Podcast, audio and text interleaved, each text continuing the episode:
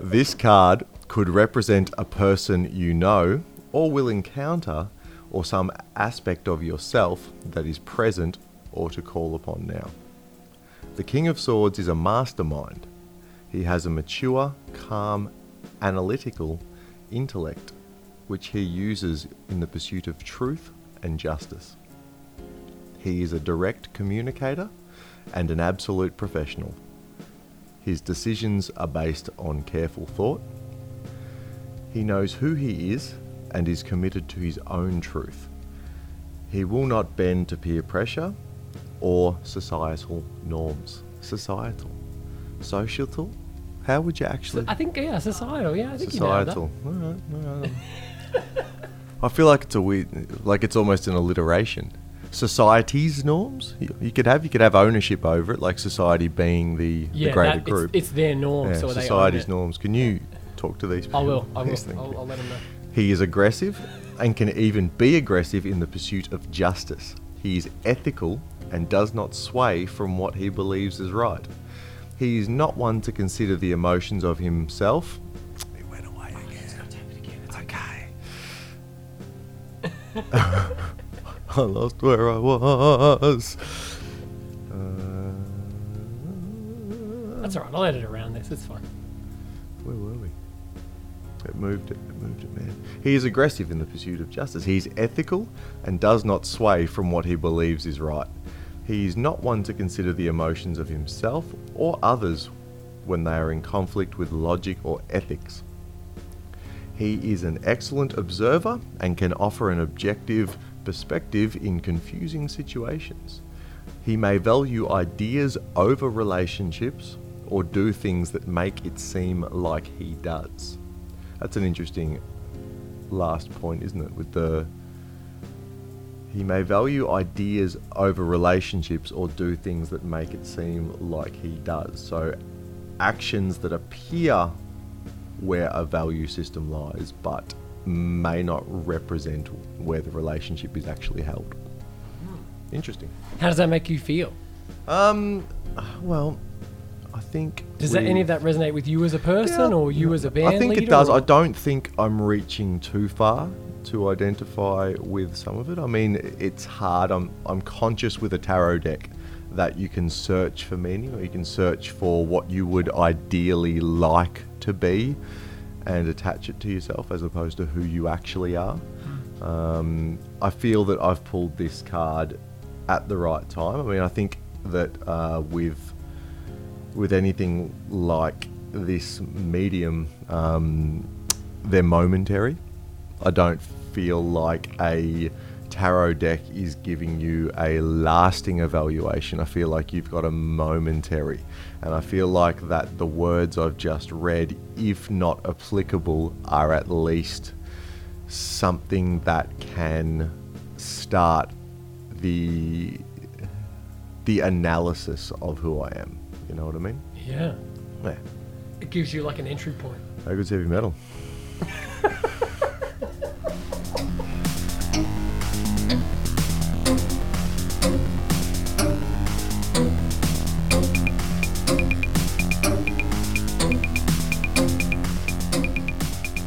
Welcome to Fuck You Tarot Lady, episode 36. My guest today is Riley Strong. How are you, man? I'm good, man.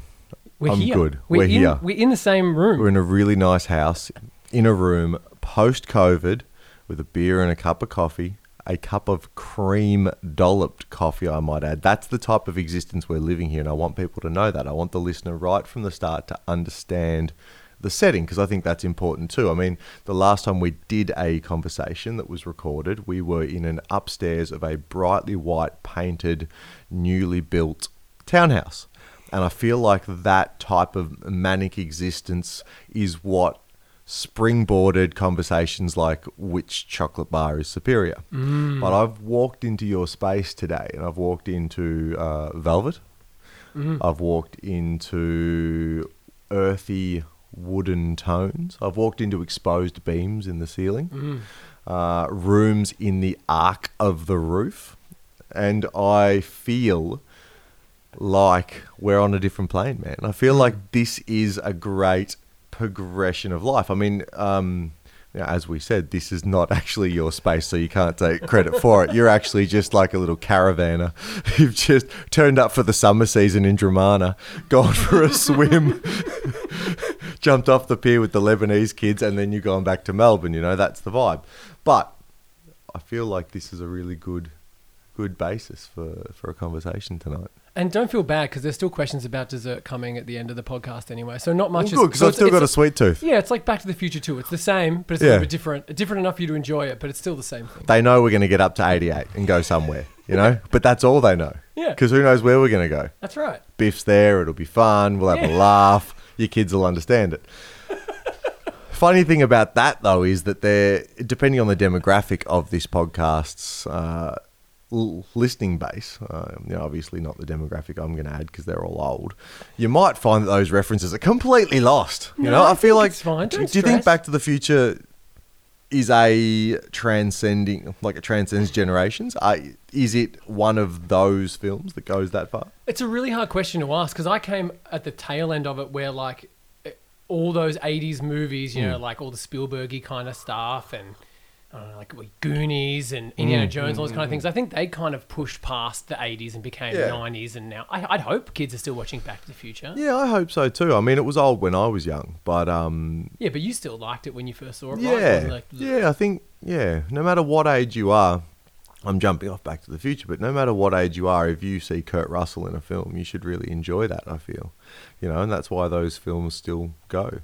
Big Trouble in Little China, for Yeah. example, that just came to mind. Pork Chop Express. it's brilliant stuff. It's brilliant stuff. Did you know John Carpenter, who um, did that? I hope I got his name right. I'm not. Correct. A, Yeah, I'm no, not a movie buff. You're all over it. But um, he uh, still talks derogatively, derogatively about that film. Like it, it was a failure. It failed. It flopped. It didn't work. He lost a lot of money. Everyone lost money, and he uh, it alienated him for, for ages. And now everyone's on the bandwagon in a really kind of quiche way with that film. Oh, yeah, and there sure. there was even talk of a sequel starring Dwayne the Rock Johnson. The way there's a sequel of everything starring Dwayne the Rock Johnson. Correct. Um, but he came out scathing and just said, "No, that movie never worked. I don't know why you all like it, but I like it." It was the first action film I saw. I was living in. Um, sorry, I'm going off already. I love Um, this. I was living in Buchan in grade three. Buchan is in uh, central Victoria, Gippsland type of vibe. It's famous for its natural caves. That's why people go there. Um, that has nothing to do with the story, but that's what it's famous for. So if you ever want to go to Buchan, I would you're a big cave recommend fan. caves. And we're talking gigantic stalactites and mites. You know, the mites go up to the roof and the tights are hanging on tights. That's how you know the top and the bottom. Mel Um, used to be a cave tour guide back in New Zealand, so she knows all Bam. about it as well. Mel knows all of this. Yeah. So Um, I'm, I was taught by Mel which one's which. yeah. I'm surprised I remember that from grade three. But uh, uh, Buchan, you know, one bike club in town, one pub, one rec hall, one karate class in the rec hall type of town. Um, and my best friend, uh, he had a dubbed version of that, and that was the first ever action film that I watched and experienced like cinematic violence, and it changed everything. It turned me into uh, a ninja for a long time. I was a ninja for a long time, um, but a ninja who definitely idolized Kurt Russell's mullet more than any of the the mullets of the the ninja actors. Everyone had mullets. It was the, it was the style at the time, obviously. But I wanted to drive a truck. I wanted that actually started a lasting thing that that goes through to this day. In that um, that taught me to wear tight light blue jeans with a boot knife. Mm. It's a very important skill to learn in life. I actually almost put the light blue ones on today. Damn it! Yeah, and you can get the you can get the singlet as well. I've that he- got it. Have you, oh my god, yeah, awesome. a very dear friend of mine, uh, a, tra- a Travis who drives Desecrator. Uh, he's our he's our um, bus driver and dear friend. He um he thought it was outrageous that I'd never done that, so he sorted that out for me. Way to go. Yeah, he's a good he's a good man. It's a he's good gift as well. Yeah, it's a good gift. Do you wear it often with the jeans? Quite often, Mm. yeah, more often than I would really admit. Um, at home, out. It's not a costume to me; it's a lifestyle. you know what I mean? Yeah, I do. Yeah. You want to commit to loving a movie that great. I, you know, forget John Carpenter. I know Yeah. he's done some great things, but he's an idiot to think that it wasn't a great movie because Yeah. it's fucking awesome. Instant cult classic. absolutely fantastic movie. Um, I actually uh, quite enjoy a, fr- a good friend of mine. Uh, we he's quite good at a quick mobile phone Photoshop cutout, and he will cut out photos of Mel Gibson and Kurt Russell from different points of their career, but always the same age, and just send them to me. So you'll have Mad Max era Mel and, and young Pork Chop Express Kurt together, and then mm. you'll have like really like like Snake Plissken or like later Kurt, and then you'll you know with grumpy kind of insane Mel, and he'll just send them to me, and there'll be no reference point for it, and I hope there never is, apart from that it's a good thing to send your friend. My uh, my favorite era of Mel Gibson is that when he had the really twirly mustache, Oh, like the re- he yeah. looked like a western bad guy. It was like, ki- yeah, it was kind of an eccentric phase for him. He really embraced art at that point. Like it was, yeah, I'm Mel. I play tough guy roles, but I'm just remember behind this, I'm an actor. I'm an artist. Mm. You know. Do you know he failed at that he failed acting school? no, I didn't know Yeah. that. Yeah, and then then just became famous. I feel like sometimes the road to success isn't always written by the King of Swords. You know what I mean? it's not always. It's not. It's not always the perfect road of integrity and moral. Does that give you hope, knowing that Mel Gibson failed acting school and still became a good actor? Like, does that is that a is that a What, as in because I've been because I've been failing at music for so long that one day I might get it right. There's no there's no school for like for musicians to. I mean, well, there's music school. Well, but those in Box Hill. did you go to music school? No, fuck no. Um, but a funny story about that. So I, you obviously the listening base can't see, but I've got a rude haircut, um, and I have had for a number of years. A very good friend of mine is a hairdresser who was working in Box Hill opposite the music school, and she had a young guy from the school come over who was starting to go bald. He was a guitarist and, you know, general rock look and he didn't know what to do and he was all freaked out about it, as you do get when you're young. I mean, if you're in your young 20s and your hair starts to go and you think that's a thing, it's, you know, it's intimidating. She showed him a photo of me and he got a skullet. Wow. The dude's rocking a skullet. I actually, I don't know how it's managing to happen, but that's how my name tends to precede me with this hmm. f- fucking ridiculous haircut that I've been rocking for seven years. Do you need to get on the record now and tell people you're more than just a skullet? That you you know you've got h- a heart and brain and I feel like if I start going too far into that, it might affect my Pantene endorsement. You know, I- I worked r- really hard to get Schwarzkopf behind me. yeah. You know, I was such an oddball wild card for them, but Mm. you know, they saw I had some zazz, some sass, and they went with me. They went, "Here's a, here's a six foot two bloke with a shit haircut. Let's back this in."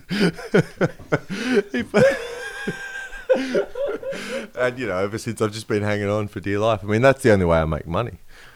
It was off the skullet. Yeah. TV appearances, shopping centres. That mm. closed down market over the road. Yeah. That's what closed it down. Did you go for the grand opening and then close like the next day? it's a 10 grand gig, man. Turns out all they had was 10 grand. Buy market. That's it. We didn't even buy any of the food yet. Fuck. We just shut shut. Um, do you want to jump into a couple of lightning round opener questions so people can get to know the Riley Strong? I've already heard about your you know, upbringing a little bit more. Let's dig into a bit deeper. Yeah, let's go. Um, when there was no control in the house, what was music? What music was playing? Like what parents were playing music? What was going on? So I grew up, um, most of my life was uh, me and mum. I was raised by a single mother, and she is a singer. She's still a singer. She's actually, um, before I came along and, wreck, and, and wrecked everything, um, she was a professional singer from the age of 16. She was. Uh, and she's got a beautiful, beautiful, beautiful voice. Uh, we always had a piano in the front room, so there wasn't a lot of mu- music played until I started to discover music. Mum was going through a period where she didn't play a lot of records, or she'd lost a lot of that in a flood when I was young, and she didn't really restock it all. She kind of got out of music when the 80s happened. She was very uh, uh, lounge, piano bar, uh, folk type of thing. And then when pokies and synths came in, she was like, fuck that noise. And out she went. But um, a lot of my childhood was spent with her playing songs on the piano and uh, kind of hearing her music at home, hearing original music, and um, I had that influence of uh, sit around and and kind of hear people collaborate and create. Everyone would have a go. Everyone, know, my grandparents, except for me, I never had a go. I was a shy kid. But yeah, uh, so so I grew up with music, but nothing uh, that was recorded music until I discovered it myself, really. And I was I was talking about this uh, just today, actually. Um, in grade three, when we were living in Buchan, Big Trouble in Little China territory, a lot happened up there for a place that has three caves and one rec hall that has karate in it. They may have more now. I should probably say that as well for tourism. A good friend of mine is a, uh, a tourism advisor. Uh, he's a metalhead and a tourism advisor out there, and it's a total coincidence that he is because I know him from Melbourne. But I feel like I'm making his job harder, not easier, and he's really big. So I'd have to, to, get him on the pod to just, just do damage control. Can you just not tell him about the pod? Is that sure? Yeah, good. Fine. Yeah, let's, let's just keep the pod from him.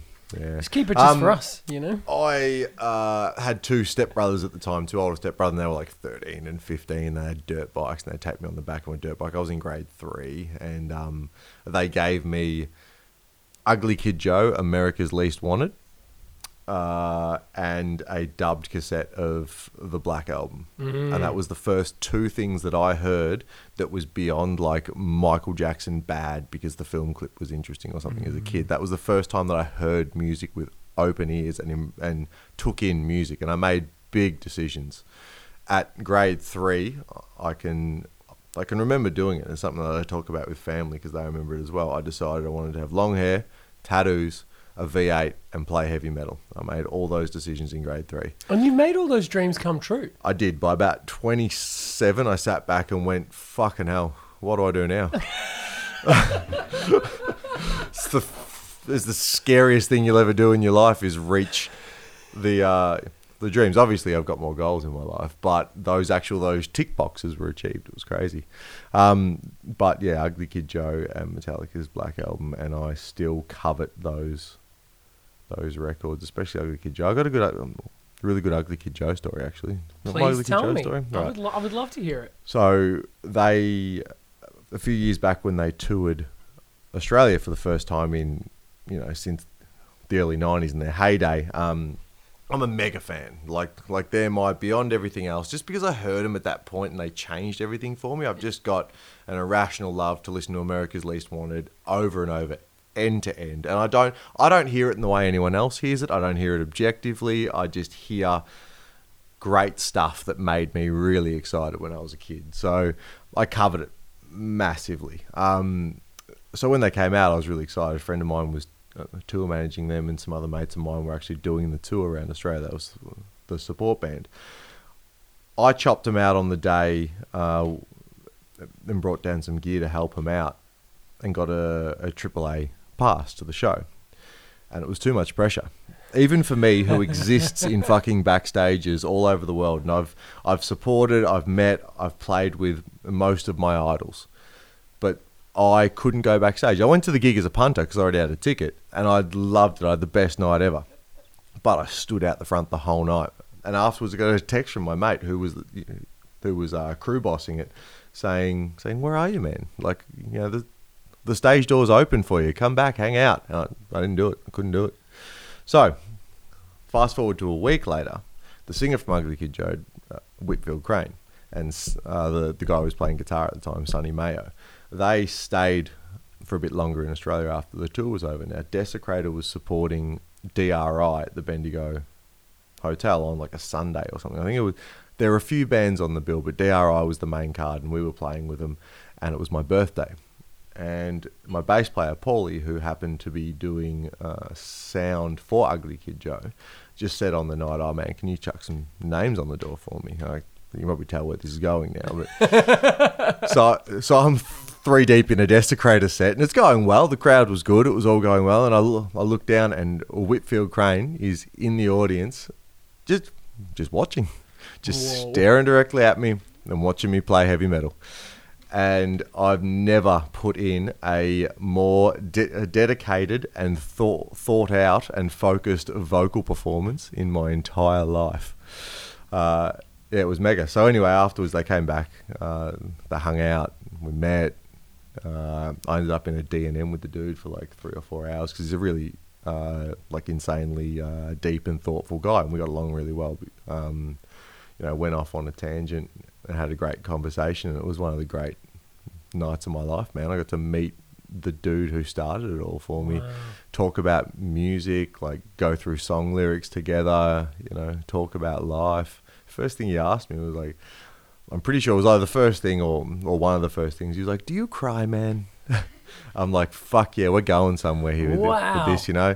And I love that shit. So I'm like, "Fuck yeah, let's talk about that straight away."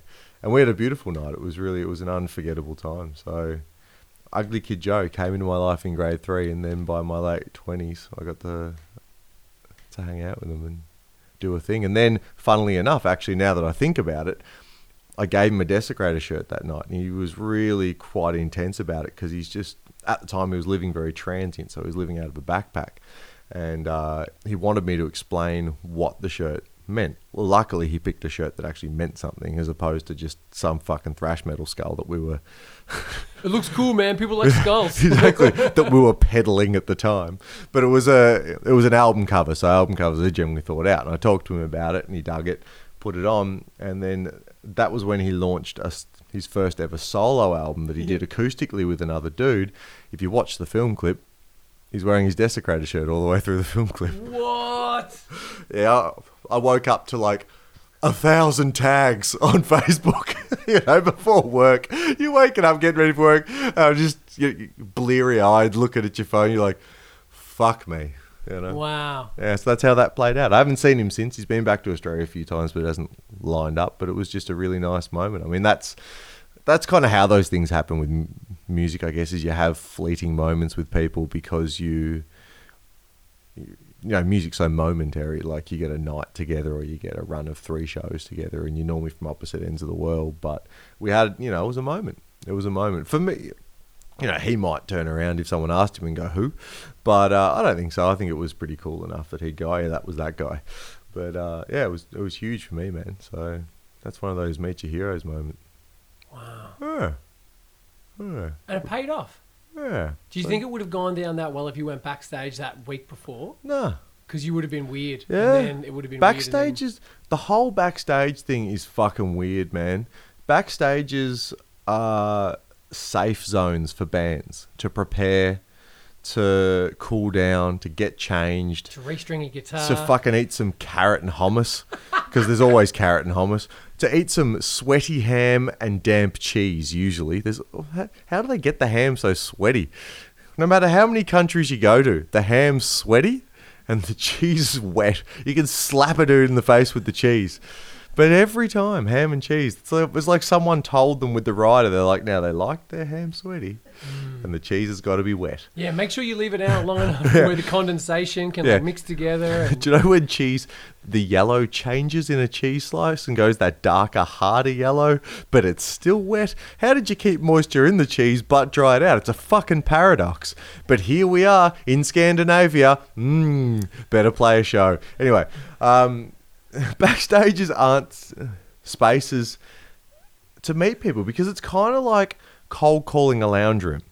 If you walk straight into someone's lounge room when they're watching Neighbours, they're going to be only half ready. They got their relaxed shit on. So you're mm. either too far in their space and you go too far into catching them off guard, and that's where you get that offhand shit happening, or they've got their guard up and they don't want you there, and then it's just awkward as fuck, and they're just mm. going through the motions. So I find backstage is weird. I mean, you you always hear about backstage parties and shit, and sure they do happen, but 98% of backstages I've been in, whether it's a fucking broom cupboard or like a palatial fucking backstage, first thing you do when you turn up to the venue is you get the Wi-Fi password. Next thing you do is you sit backstage on those fucking couches and you sit on Wi-Fi and do nothing, and you definitely don't talk to the rest of your band. and that's that's what backstage is for. I- ignoring your band members while you're in the same room, having a brief discussion about the show that's going to happen. That's the whole reason you exist. and that's it. And drying your salty clothes that you haven't had a laundry day for yet, you know? Like, oh, that gig shirt's like folding itself like a cardboard box. I better wet, wet that before I go up there, you know? Mm. Otherwise, the stage lights are going to catch that and they're going to think I'm a grot. Imagine that. Going to a gig and going, that singer's a grot. I'd fucking love that band, but that singer's a grot. Um, so, yeah, the backstage thing, I see it from the other side. I, I understand why people want to go backstage mm. because it's a forbidden kingdom, mm. you know. And There's an allure. yeah, and look, I've definitely raged in backstages too, and you definitely have your backstage things where a couple of bands you get together and you party, or you've had a really good show and the kickout's not till three hours later, and you've got a crew that night, so they load the gear and you just get trashed and have a really good time and ruin the show the next day. You know that type of fun stuff.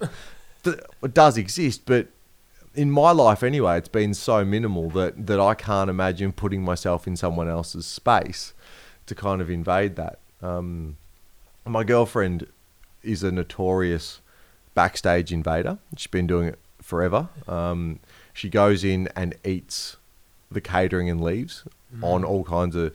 Like if she read through the list of bands that she's done that to, it's it, it's quite intimidating. Every fucking band we've ever played with, that's for sure. But but but headliners that you'd just be shaking to go into their backstage, she just goes in and eats their rider and leaves. Mm. That's her thing. So she, so some people do feel comfortable in those settings, but I feel like you've got to have a certain vibrational connection to to bypass that door. You know, I've definitely sat there when people have c- come in to say hi. Like I'm, you know, you're seven shows deep, like in a row. You've been traveling eight hours a day or something, and you're just tired. You've been living on ham and cheese for a fucking week, sweaty ham and cheese, and just stolen riders from the end of the night when you kind of sweep the venue before you leave, and people come in and that's their one night. You know, like you're in their town for one night, and that's their one night to party because they don't give a fuck if they've got a hangover the next day. It's a different thing for them. Whereas you're thinking, I've got 36 more shows to play. I've got 36 more ham and cheeses to eat, and 36 more of you dudes who just want to party until I die. So you do have to put that guard up a little bit, I think, sometimes. So yeah, going back to the original question, all that ran through my head. See, I overthink shit Yeah. like that, but all that ran through my head, and I thought, I don't want, yeah, I don't want that to happen. the The only time I've done a backstage, like uh, walked in as a not a band on the bill, because I feel like if you're on the tour, it's a different thing. Like Yeah. sometimes backstages are still a bit forbidden with, you know, if you're supporting a big headliner, you wait to be invited in, but the barriers do break down eventually if the run of shows is long enough. But I got a chance to meet Rob Halford. Whoa. Yeah. Um, do you want my Rob Halford story? I don't know. I don't know your Rob Halford story. I'd love to tell you my Rob Halford story. Please do. Yeah. So, when they were out here for one of the festivals, I think it was, it, it wasn't the the recent one. It was the um the one before it when Soundwave existed. Maybe they did a Soundwave. Yeah. Anyway, let's say it was Soundwave because it it doesn't actually matter. It Yeah. was a touring festival in Australia, and they were on it. And uh, the same mate who tour managed Ugly Kid Joe, who's actually been on a previous podcast of yours. I'm talking about Shrimp. Oh yeah, shrimp. Yeah. I love shrimp. So Shrimp was the one who gave me the AAA for Ugly Kid Joe Oh, because he's a champion, and Ugly Kid would. Joe needed a foot pedal that day, and I happened to work, be working in guitar shops at the time, so I could hook him up. So same thing. Shrimp calls me in the middle of the night. I, I texted Shrimp uh, because my girlfriend and I were flying to Brisbane to watch Priest because they were doing a sideshow in Brisbane. It was in a smaller venue, so I was like, "It's got to happen. We got to go watch them in a club show. That'll be Yeah. sick." So, it was just before we were taking off to do that tour with Hirax, which was the one that ended up in Russia, which we've talked about. You can go back and listen to a different episode of a different podcast if you want to hear it. Correct. Thank Yeah. you for that plug. That's right, man. Um, we flew up to Brisbane. We were flying up to Brisbane, and uh, Shrimp calls me at like tw- 12 o'clock the night before we were going to leave and says, Man, I need you to do me a favor. I, I really need your help. Um, it'll really help you get in with Judas Priest. I said, Oh, you know, straight away your ears are going ding. Uh, he goes, um, he said, Rob Halford's left something in his hotel room um, I need you to go to the Sofitel on Collins Street in the city and, and go pick it up. Bring it up to Brisbane. I'll let you know where we're staying. Come, give it back to me, yada, yada, yada. I was like, yeah, sweet, no worries. So I turned up, I signed for the package. It became very evident very quickly it was a large amount of, money in a an envelope. Shrimp did include. He, he did say at the time too. He said, uh, "Don't worry, it's not drugs. You're not going to get in trouble. It's fine." It's like, thank you for including that. That's good, you know. But uh, so anyway, I had a, a pocket full of cash and I put it in my bag and uh, flew up to Brisbane. I went to the hotel. The rest of the band were at the bar. Got to meet the band, hang out. That was all. That was awkward. It was small talk. That's what it is. At the bar, they were just like, "Hi," and Shrimp did his best to like break down the barriers. Was he Uh, asking if anyone cries? Was that like he was- he didn't dive as deep as quickly, but he did ask if anyone's got tinea, which I feel is like a you know a way through. You know, yeah, no, he didn't do that. That's a good icebreaker. It is though because no one likes foot fungus, you know, and I feel like being the caring people we are, that I would have just ducked out and got some athlete's foot cream, you know, like that that blue can spray you get for between your toes. There, I would have gone out there and got that for them. But anyway, so met the band, no Rob, gave him the envelope. Go to the show the next night. Shrimp says Rob Halford really wants to meet you and say thanks for bringing his package back. So oh. my end, the way it played out that Rob wants to meet you and say thanks, that gave me the small amount that I needed to not overthink that backstage situation. So I watched the show. It was fucking amazing. I, it was just fucking amazing. That's all I can say about it. It was Judas Priest to a T. Everything happened. The motorbike, the costume changes, the set list was sick. There was like fucking. Um, I feel like there was only hundreds of people. There might have been more, but either way, it felt like an intimate show for a Judas Priest show. Side door, backstage, walk in. What do I walk? I walk in. Rob Halford's gotten changed. He's standing there, and if you see photos of Rob Halford not playing gigs, you'll see that he's a big fan of shorts. So he's wearing his shorts, what kind of shorts? just black, nondescript long shorts. He's a very nondescript black short guy. He had his black business socks pulled up, which I feel like anyone over the age of 40 just does as a rule. You probably get that in the mail that it's time to do that. like it's like a driver's license renewal. It's time for the socks to go up and they give you a little chart that you that you put in your sock and you pull it up to the right level and then every year they go further up and then all of a sudden they replace them with uh what are they call The suspension socks for the for the just about to varicose say, veins. yeah, when do you get yeah. yeah, I feel like that's the the fruit compression socks. Exactly. I feel like that's the the yeah the the end date of that. And then by the time you're out of compression socks, you're six feet under. So that's your sock progression in life. I didn't discuss that with Rob, but I wish I had have now that I've talked about Mm. it with you.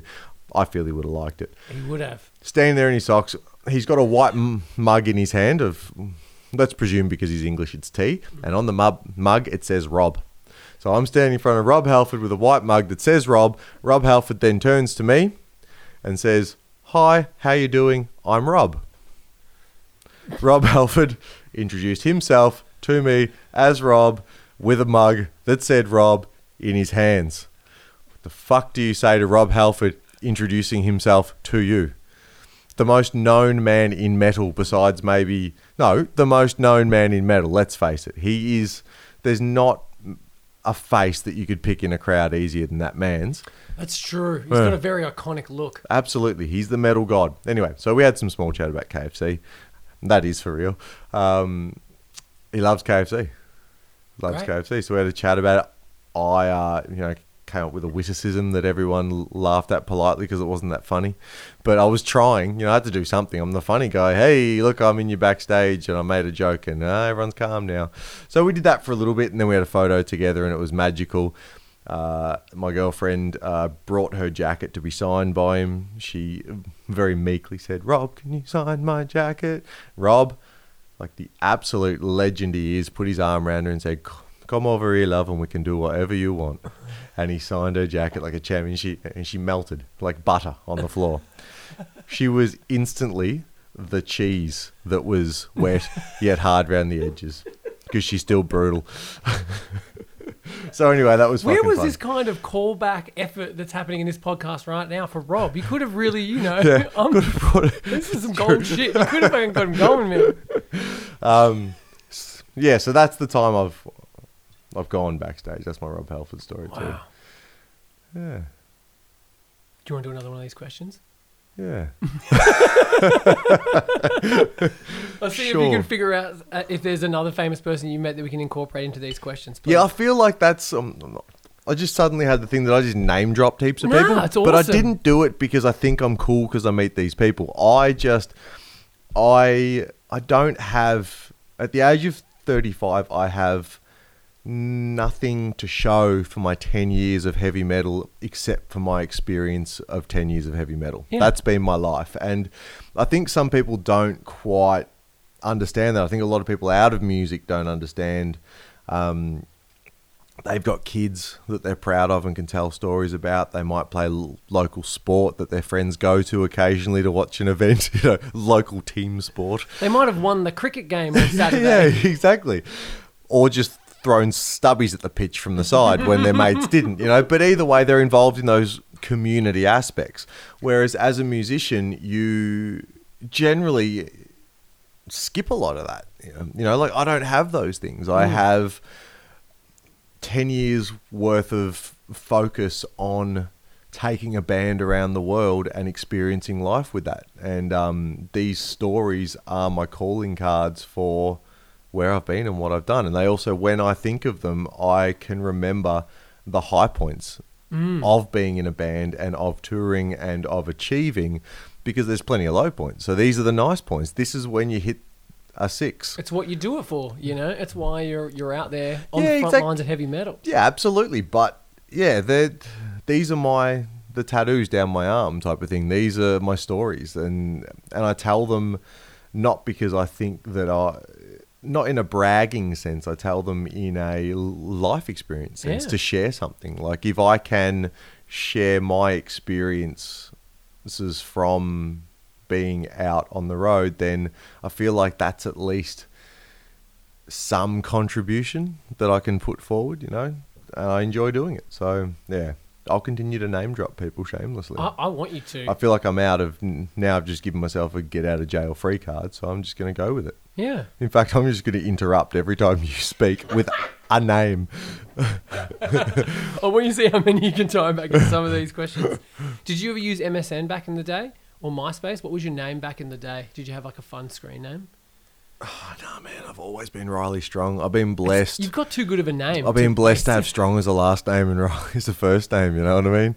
Um, everyone thinks it's a, a stage name. Mm. Um, it's not.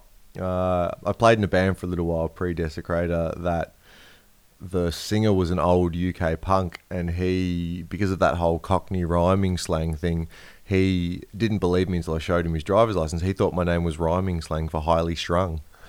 It's highly strung, isn't it? That's what it is. Riley Strong, highly strung. That's what it is. What? You, you're fucking kidding me? You know. He had a good English accent, but he said it.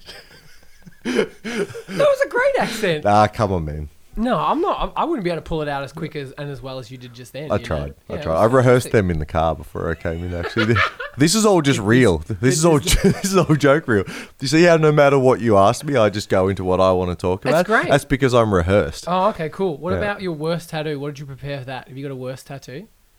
I've been lucky enough that my uh, best of best friends since uh, high school is a quite uh, chief tattoo artist. So Oh, so that's all. yeah, yeah, my buddy Marshall, um, he runs a shop in North Fitzroy called Third Eye Tattoo, and he um, he's quite a good artist. Um, I watched him go from being a young aspiring artist to quite an achieved artist, and it- it was nice because at a young age, I I saw a lot of people with shit tattoos. Mm. I saw a lot of people make shit choices, and I saw him have to do shit tattoos on people because they wanted it, and then he'd whinge about it to me, and that kind of gave me a, li- a little bit of a a sense of they made the mistakes for me. You know what I mean? Mm. By the time I got mine, the worst decision I made with a tattoo was to get my first tattoo on my fucking chest. I had no idea how a tattoo was going to feel, and then I just got a massive piece on my chest, and it fucking came. I can remember it. It's a big. It's a circle, or it's a. It's, a, it's a Buddhist symbol. Well, so tell us about because I've, I've seen you with your shirt off Yeah. before at a gig. It's pretty common. It is pretty common. What does it mean? What Um, I, I always wondered what because A looks like dorji is a symbol for for mindfulness, um, you'll often see uh, in the hand of uh, the Buddha, if you're talking about uh, Tibetan or Thai Buddhism, um, the Buddha will, I think it's a right hand beholding a dorji, which is a, just a, a symbol of awareness and mindfulness. And the dorji normally has four floral p- points, but the dorji with the blade on it, that's, that's tattooed on me, is um, for extra stubborn minds. So it can cut through the stubbornness to the mindfulness. And uh, yeah, that's relevant to me. Yeah. Old mate King of Swords. I was just about to Yeah. say, sounds Yeah. very relevant. That's very cool. Um, what was your first instrument? When and why? Guitar, grade three, Ugly Kid Joe, America's Least Wanted. So you got like an acoustic guitar? yeah, like, man. Yeah. My mum had bought me a keyboard, like unbeknownst to me at the time. My mum had bought me a keyboard for that cr- Christmas because she wanted to encourage me to start playing the keyboard because she played the piano and she thought it'd be a good foundation that even if I wanted to play guitar, I wish I had played the fucking keyboard as a side note because as a guitarist now in my 30s, I can't play the keyboard for shit, but the hand separation involved would be very good right now. But anyway, uh, I wanted to play guitar. It was all I wanted to do. So I got an acoustic guitar, and from then I started, you know, playing guitar, guitar lessons. Mum was mega supportive. Having a musician mum helped. It also helped her crack the whip and make me practice. You know, the hour a day was very much from a young age. You know, if you want to do this, I'm going to pay for lessons. You're going to practice. And she used to listen, and because she knew music, she'd sit there and count, and she'd be able to judge it and go, you know, you're learning Beatles songs as a kid, and like, uh, you know, Let It Be or Knocking on Heaven's Door or you know all those those open strumming songs, and she'd s- sing along, and if I'd fuck it up, and be like, oh, back to the start, and you know, so it was it was very regimented, but I loved it. Um, I've had a guitar in my hand ever since, and I've never wavered from that. I've always been a guitarist. That's uh, yeah, that's my instrument. fucking awesome, man. Um, what was the first CD you purchased with your own money? Or tape or record or whatever it was? with my own money. Now, in grade three, Black Album and uh, Ugly Ugly Kid Kid Joe. Joe. But then fast forward to grade five, when shit changed for a severe left turn and really set the tone for for who I am now, is that my Black Album tape had eaten itself a couple of times. I think I had a dubbed copy, and then Mum bought me like a proper copy, and they'd both eaten themselves. You know, as tapes do. I think Yeah. we had we had a shitty old Mazda three two three that you know we used to go on road trips, and I'd I'd put Enter Sandman on for the fucking twenty millionth time in the car, and Mum would tolerate me, bless her. and then in between, she put on Kenny G and k.d. lang or something. I think that was what she was listening to at the time, so it was fucking brutal. But um, it ate itself, and my grandpa uh, took me to Brash's. Uh, Brash's in Moonee Ponds, and he took me in to replace my Black Album tape, and I'd saved up my money to do so. I'm, I'm, I'm pretty sure I'm, I'm correct in saying that I'd saved for this, which is why it had taken like a year since the tape had eaten itself. And I got into Brash's and had all the Metallica tapes on the the rack, and I'd never seen any other Metallica except for the Black Album. That was all I knew that existed. I didn't explore anything else. I had this one album. I knew every word to it, and that was my Bible. You know. Um, so I was looking at the tape covers and Injustice for All's there, and I'm like, ah, this is a chick on the cover, and it's white. That's not gonna doesn't make any sense to me. You know, it's scales, and I don't understand that. I don't understand justice. looks looks, cr- looks cracked. It's broken already. Why would I buy that? but beside it was a chair suspended by lightning, Mm. and the whole thing glowed blue. Unlike the Black Album, that was just a hint. I mean, the Black Album was cool when you're a kid because you get it in the right light and you can see the snake, and you're like, I'm Yeah. seeing secret shit, you know. It's But like a magic eye. yeah, sure.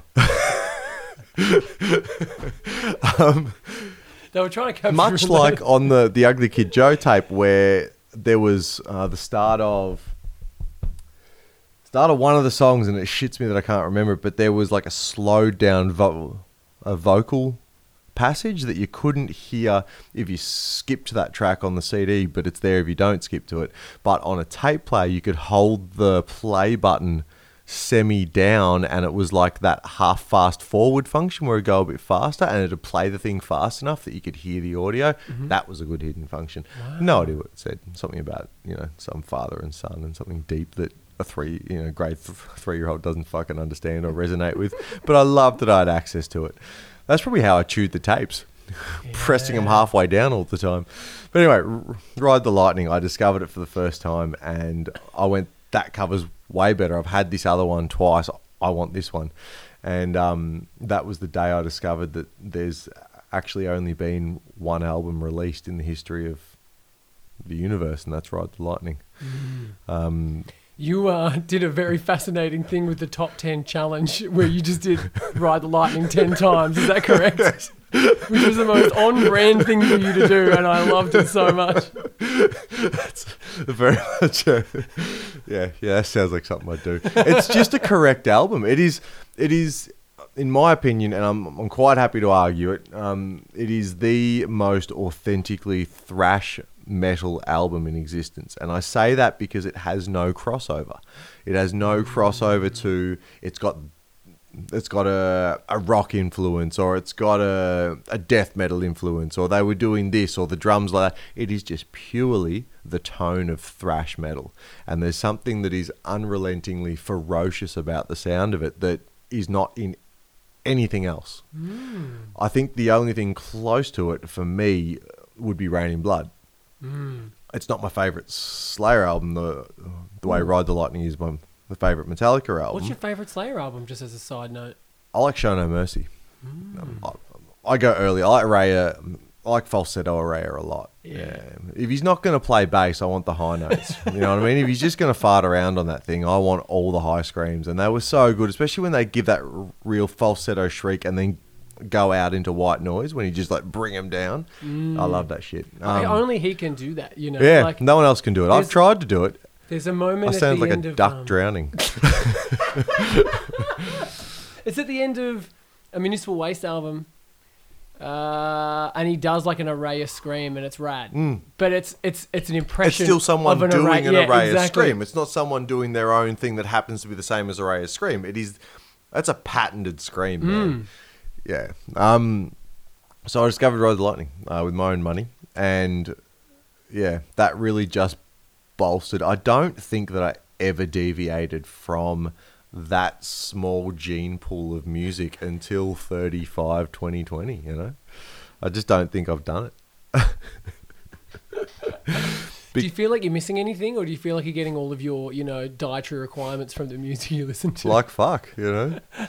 the fuck else is out there? I mean, if someone can write a song, I'm happy to hear it, but I haven't heard one. Hmm. no, no, no. I'm being a dick. I was actually, um, I was talking to a colleague of mine at work today because he was telling me about some Mr. Bungle offshoot. He's a bass player. You know how bass players always like Primus and Mr. Bungle? It's like part of life for a bass player. Correct. And Yeah. having a like a bass clef tattooed somewhere on your hand, Yeah, wrist or yeah, somewhere. totally. Yeah, for sure. and failing. Yeah, that's all part of being a bass player. Um, unless you've got Tom Araya screams. Hmm. No. Um, but he was talking about those bands, and he, I said, "Oh, it sounds cool. I'll, I'll, I'll check it out tonight." I said, "I got a, a thirty-minute drive to come to this podcast tonight. I'll put that on." He said, "Man, I kind of feel like I'm across what you like, and I don't think you're gonna like it." And I said, "Look." I may market myself as the most ignorant person on the face of the earth when it comes to music, but if you looked at my iTunes library, you'd see there's at least three albums in there. Hmm. You know, maybe four. And what was it? Did you listen to it? What was it? Was this this new Mr. no, I didn't listen to it. Oh, No, I didn't listen to it. Because they've got this, the new Mr. Bungle out is like all the songs they wrote when they were like 17 in high school, and they've just recorded them now, like 30, 40 years later, or however long it was. So if all the stuff they wrote when they were adults was no good, is this like the, the demos of the no good shit? Well, it's a lot heavier, you know. Like Yeah. it's it's it's less it's less bass funky. yeah. you know. Okay. It's a bit more metal. Good on him. Yeah. Yeah. Mike Patton's allowed to try different things. He's allowed you to do anything. Yeah. He's allowed. He definitely does everything. He's not an anything doing anything guy. He does everything. That guy's, yeah, that guy's gone from far left to far right. I'm good on him. I got off him though when he bagged. You seen that footage where he was slagging off Wolfmother backstage at a festival? And I'm all for you know if you want to slag off someone, slag off someone. It's a right of opinion, whatever is being interviewed. But it just seemed fucking unnecessary. Like Wolfmother. I'm, it's irrelevant my opinion on Wolfmother. You know what I mean? Um, I don't own a Wolf Mother album. I'm sure Stockdale's a nice guy. I haven't met him. I know people who have. They say he's lovely. That's where that ends for me. I just don't think he deserved a complete dressing down by a really famous and influential singer who has a horde of fans who will just do what he says. I, I thought it was unnecessary at the time. I thought maybe just like go to your backstage, tell all the people who've come to visit to leave, take a couple of moments, eat the sweaty ham. He'd probably have prosciutto at his level. You would definitely have some Italian cured meats. As His cheese would be soft to start with, so when it went hard, he'd be probably glad. I think there's something funny about that, and I think that same as like Greta Van Fleet, you get a similar kind of backlash of Yeah. like these guys are trying to do this thing that was cool, and they're trying to bring it back. Yeah. Like, but the darkness never got that. Did they get that when the dark? I feel like they were yeah, embraced. there's some f- some fine lines, and I think that the, the what people forget is that's just the one band that have succeeded at playing something that you recognise. There's fucking 50 million bands doing it and not succeeding that you aren't bagging. You know, like I feel like if they were a local band, everyone would pump them up. Like if Wolfmother were playing Cherry Bar in Melbourne, they'd be like, "There's this sick band that sounds like they're from the '70s. Let's go watch them. It'll be sick." And they'd sell it out. James Young would be there in his cowboy hat. He'd be introducing them. Everyone would be having Jaeger. They'd be on the bar. It'd be happening. They'd, you know. Play Deep Purple after it, it'd be just a night, you know. But then the minute they got famous, everyone's like, "Sounds like the '70s. They can get fucked." I'm just like, what happened there? Is it tall poppy syndrome? tall is, poppy it, is syndrome it for fully the. Australian vocabulary of of tall poppy? You know. I think anyway, so. I just think, why wouldn't you unanimously pump everything up? Like Greta Van Fleet come out, they sound heinously like Led Zeppelin. Why not pump that up? Led Zeppelin aren't currently sounding like Led Zeppelin. They're old. They're chilling the fuck out. They've written all their songs, and their songs are sick, and we love them, and they change the face of music. But why can't another band come and just pick up the reins? Hmm. How many bands have sounded like Oz Rock?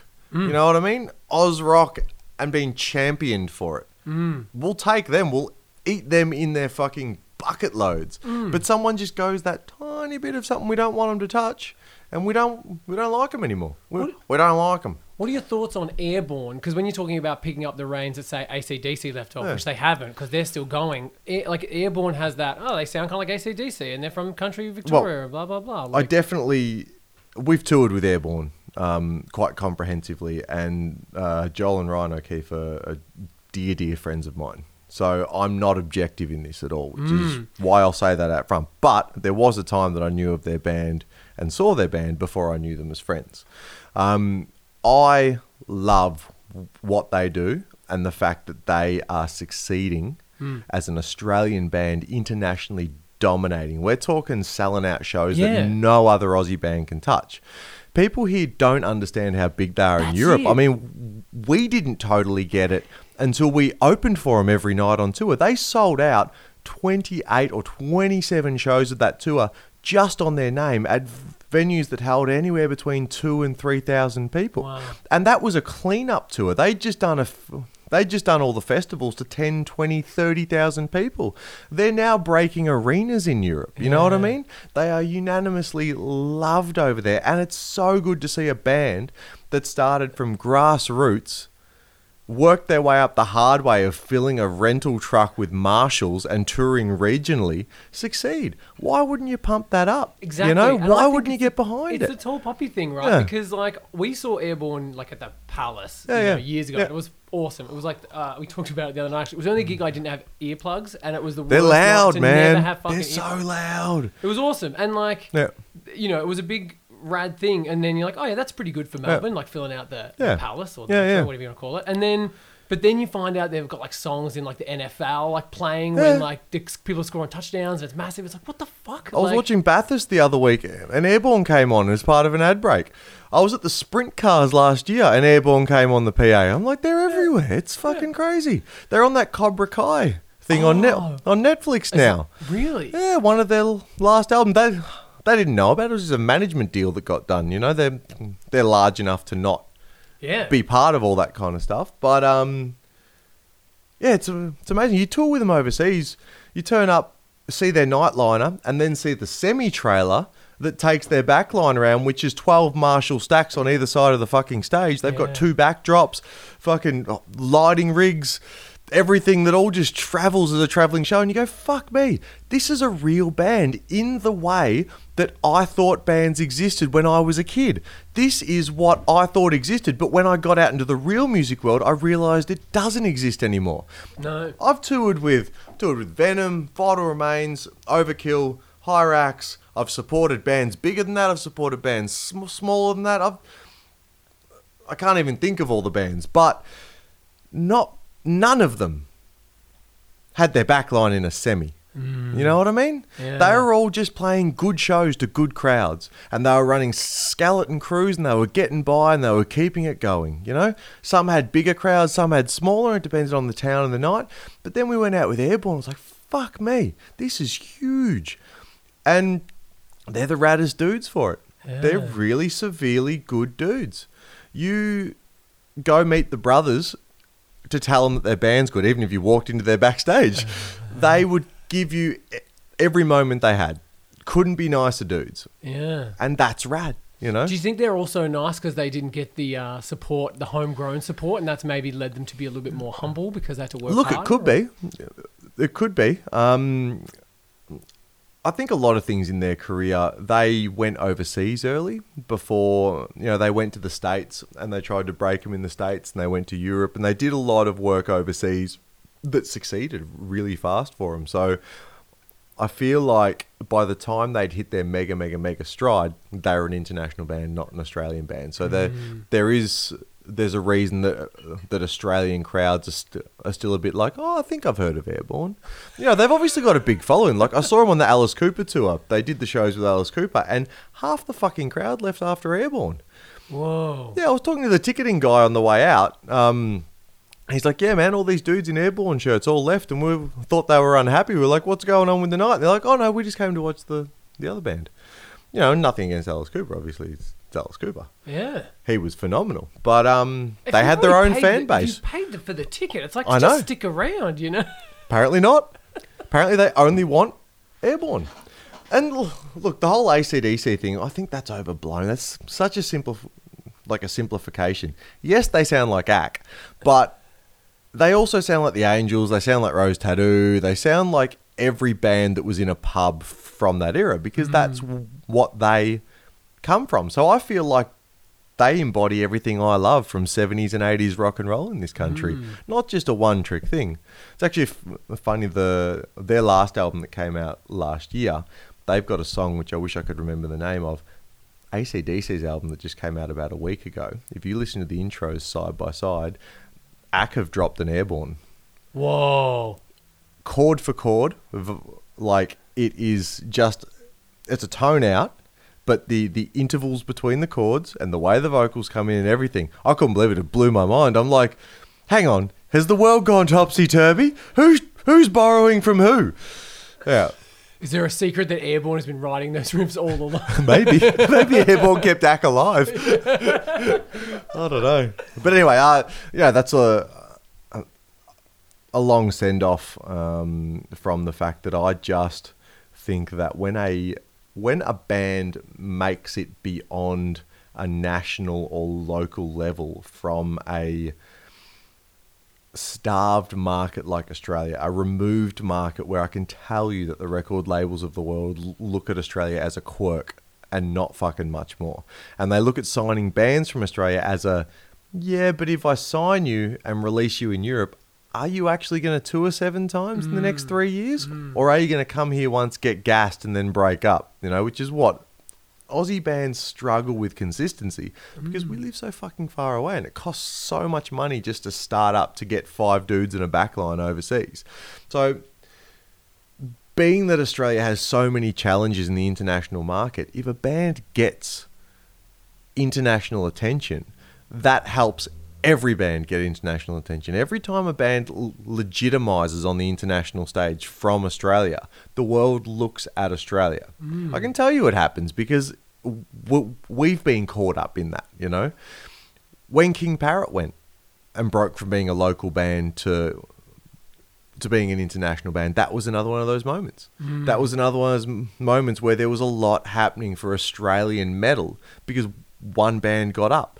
Everyone was ready to cut them down, but that's Australia, Yeah. you know. But why wouldn't you pump it up? You know, why wouldn't you get behind someone succeeding? I guess it's just jealousy, isn't it? Correct. Uh, I think so. I think it's it'd be hard if you'd been slogging it out in a band as well and then Yeah. didn't get that same Yeah. break. You'd be like, "Fuck those guys." I guess maybe I don't know. I'm not Uh. band, so I couldn't tell you. Yeah, well, yeah, there's normally a, a large disparity between the amount of work, structure, planning, and input between the bands who make it and the bands who don't. I mean, every now and then a band gets picked up and they're part of that less than 0.2% of the top of the pyramid that happen to get that moment in, pl- in planets aligning. But the rest of the time, it's actually just a fucking smart business plan. And mm. it's a band that realize that if their ambitions are beyond fucking about that they really have to think about it. Mm. Bands are really thought out structures. Mm. You- there's there's the business level of your band, there's the artistic level, there's the psychological level of four or five dudes together. There's a lot to think about to keep a band together and to plan ahead enough to to get somewhere. If you're not planning 5 years ahead with your band and don't have a at least outlined set of goals for five years and the steps you're going to take to achieve them, you're wasting your time with your one year, in my mm. opinion. Like you've really got to have a plan in this the kind of market because nothing's left to chance anymore. No one's getting picked up from that agent in the back of the room. That agent in the back of the room's fucking 22, and he's replying like an asshole to emails saying we're full. That's all mm. agents are these days. They're not the old blokes in the suits with the cigars out of the gigs going, I don't get it, but I'll release it. You know? As Frank Zappa once said, I can't remember the exact quote, but he said something along the lines of he liked better when the music industry was run by old dudes in suits who didn't understand music. They'd get it, they'd go, oh, I think I can make a buck off that, and they'd release it. And they'd release things like, well, Frank Zappa. Then all of a sudden it changed, and all these y- young dudes were brought in who were supposed to know what was cool and what was not. Then all of a sudden we're wearing fucking shoulder pads in the 80s and pantsuits mm. with t shirts under the suit jacket. Who the fuck brought that in? You know what I mean? Chinos. Thank you, record industry. New wave happened. Fuck me. Thank you, record industry. I don't think it ever recovered from that. There's a question here on this which I have to ask every guest, and I can't leave it out, but I know the answer. Okay. Metallica or Megadeth? Uh, It's, uh, it's getting harder as I get older. Used to be easy. Used to be really fucking easy. and I'll tell you why it was easy. N- not just because Ride the Lightning is the only album that's ever been released. Correct. Um, also because I just fucking hated Dave Mustaine's voice. I loved his riffs. I love his band. I love Marty Friedman. Um, I just didn't like his voice. I just couldn't listen to him. But as I get older, I dig his voice more and more. I'm, I don't know how. It must be the the softening of the high register in my ears or something like where that ride cymbal just in band rehearsals making Mustaine sound like Barry White and again good enough. Instead of that, look at me, I don't, you know. Um, So what you're saying is I could potentially ask you a few years down the track, and, and I'll still be- say Metallica. Oh, yeah. okay, good. Yeah, great. What's your favorite music video? You've made a lot of cool music videos in the past. Like, what do you look for for inspiration, or what are the sick videos you remember kind of growing up as a kid? Um, so music videos. I grew up with Rage. Well, obviously, I'm the age group where you tape Rage. You know, especially if you had a metal special, you'd tape it overnight. Yeah. f- fast forward the shit songs, and you'd always be guaranteed that Anthrax only, uh, Sepultura, the Oh, they used to do Roots Bloody Roots a lot yeah. on Rage. or the live one with the extended drum bit. Uh, I just remember there's a dude who does a like a backflip, a standing backflip in that video. Yes. And I was like, how the fuck did Yeah. you do that? Like that was just captivated me more than the song. years and years and years ago, we played a show at the the Hi-Fi Bar now Max Watts with uh, Toxic Holocaust, and this at the time young dude named Ryan, who then went on to play guitar in Harlot from Melbourne, and now plays guitar in Mason from Melbourne. He that night got so excited. Um, that he was doing flips like a motherfucker Oh off my the stage, god, and was it was he the first. guy? There's that he's photo. the guy. He's that guy. I was at that show, man. Yeah. That was the most insane He's that guy. ever. And then McManus pushed the security guard that was trying to stop him Into the off the, crowd. front of the stage, which is probably the best thing that McManus has ever done. Um, yeah, he uh, that was the f- first time that I'd seen full flips. I mean, d- dudes have jumped off stages in really awkward ways beside me off my stages, but- but, I've never seen full cannonball flips and total disregard to safety flips.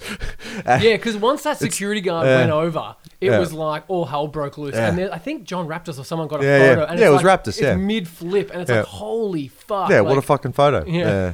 Yeah. Um, so I feel, yeah, that in those clips, it definitely has impact. Um, live clips for me, man. I've always been a live dude. I love live. Live albums are generally my favorite thing to listen to. Ah. I love the organic experience. That's why Desecrator's first album was a live album. That's why we've always toured harder than we've released.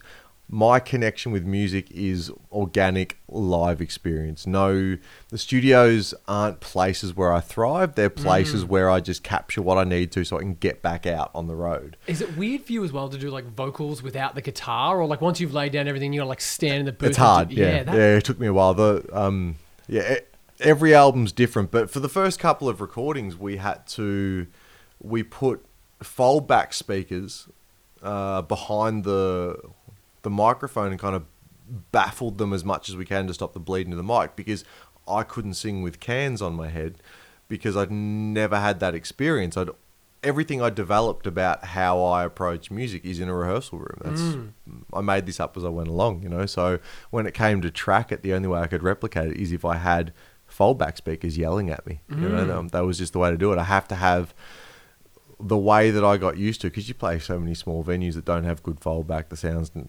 never reliable. I developed a way to.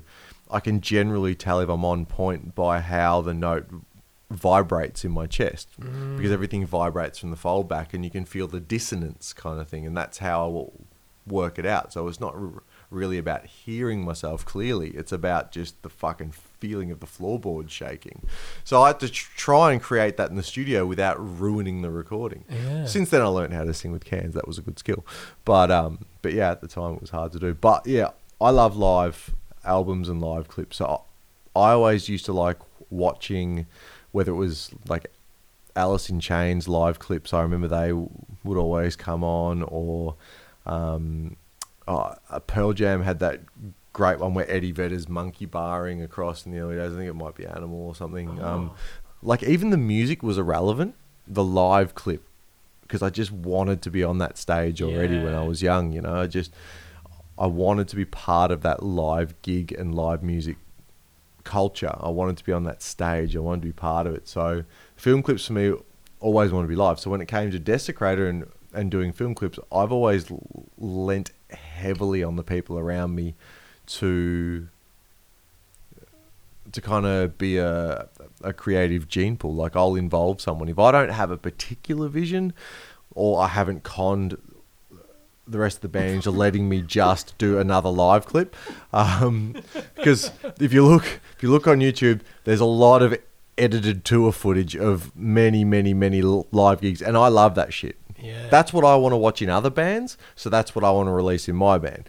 But um, you have to do more than that. So when it came to like doing the horror film clip we did, where I killed the band, um, that was we involved a mate of mine who was a horror film director, and we together kind of worked out what it could be and how it could be storyboarded. But I needed his input on that because I really, I just go back to.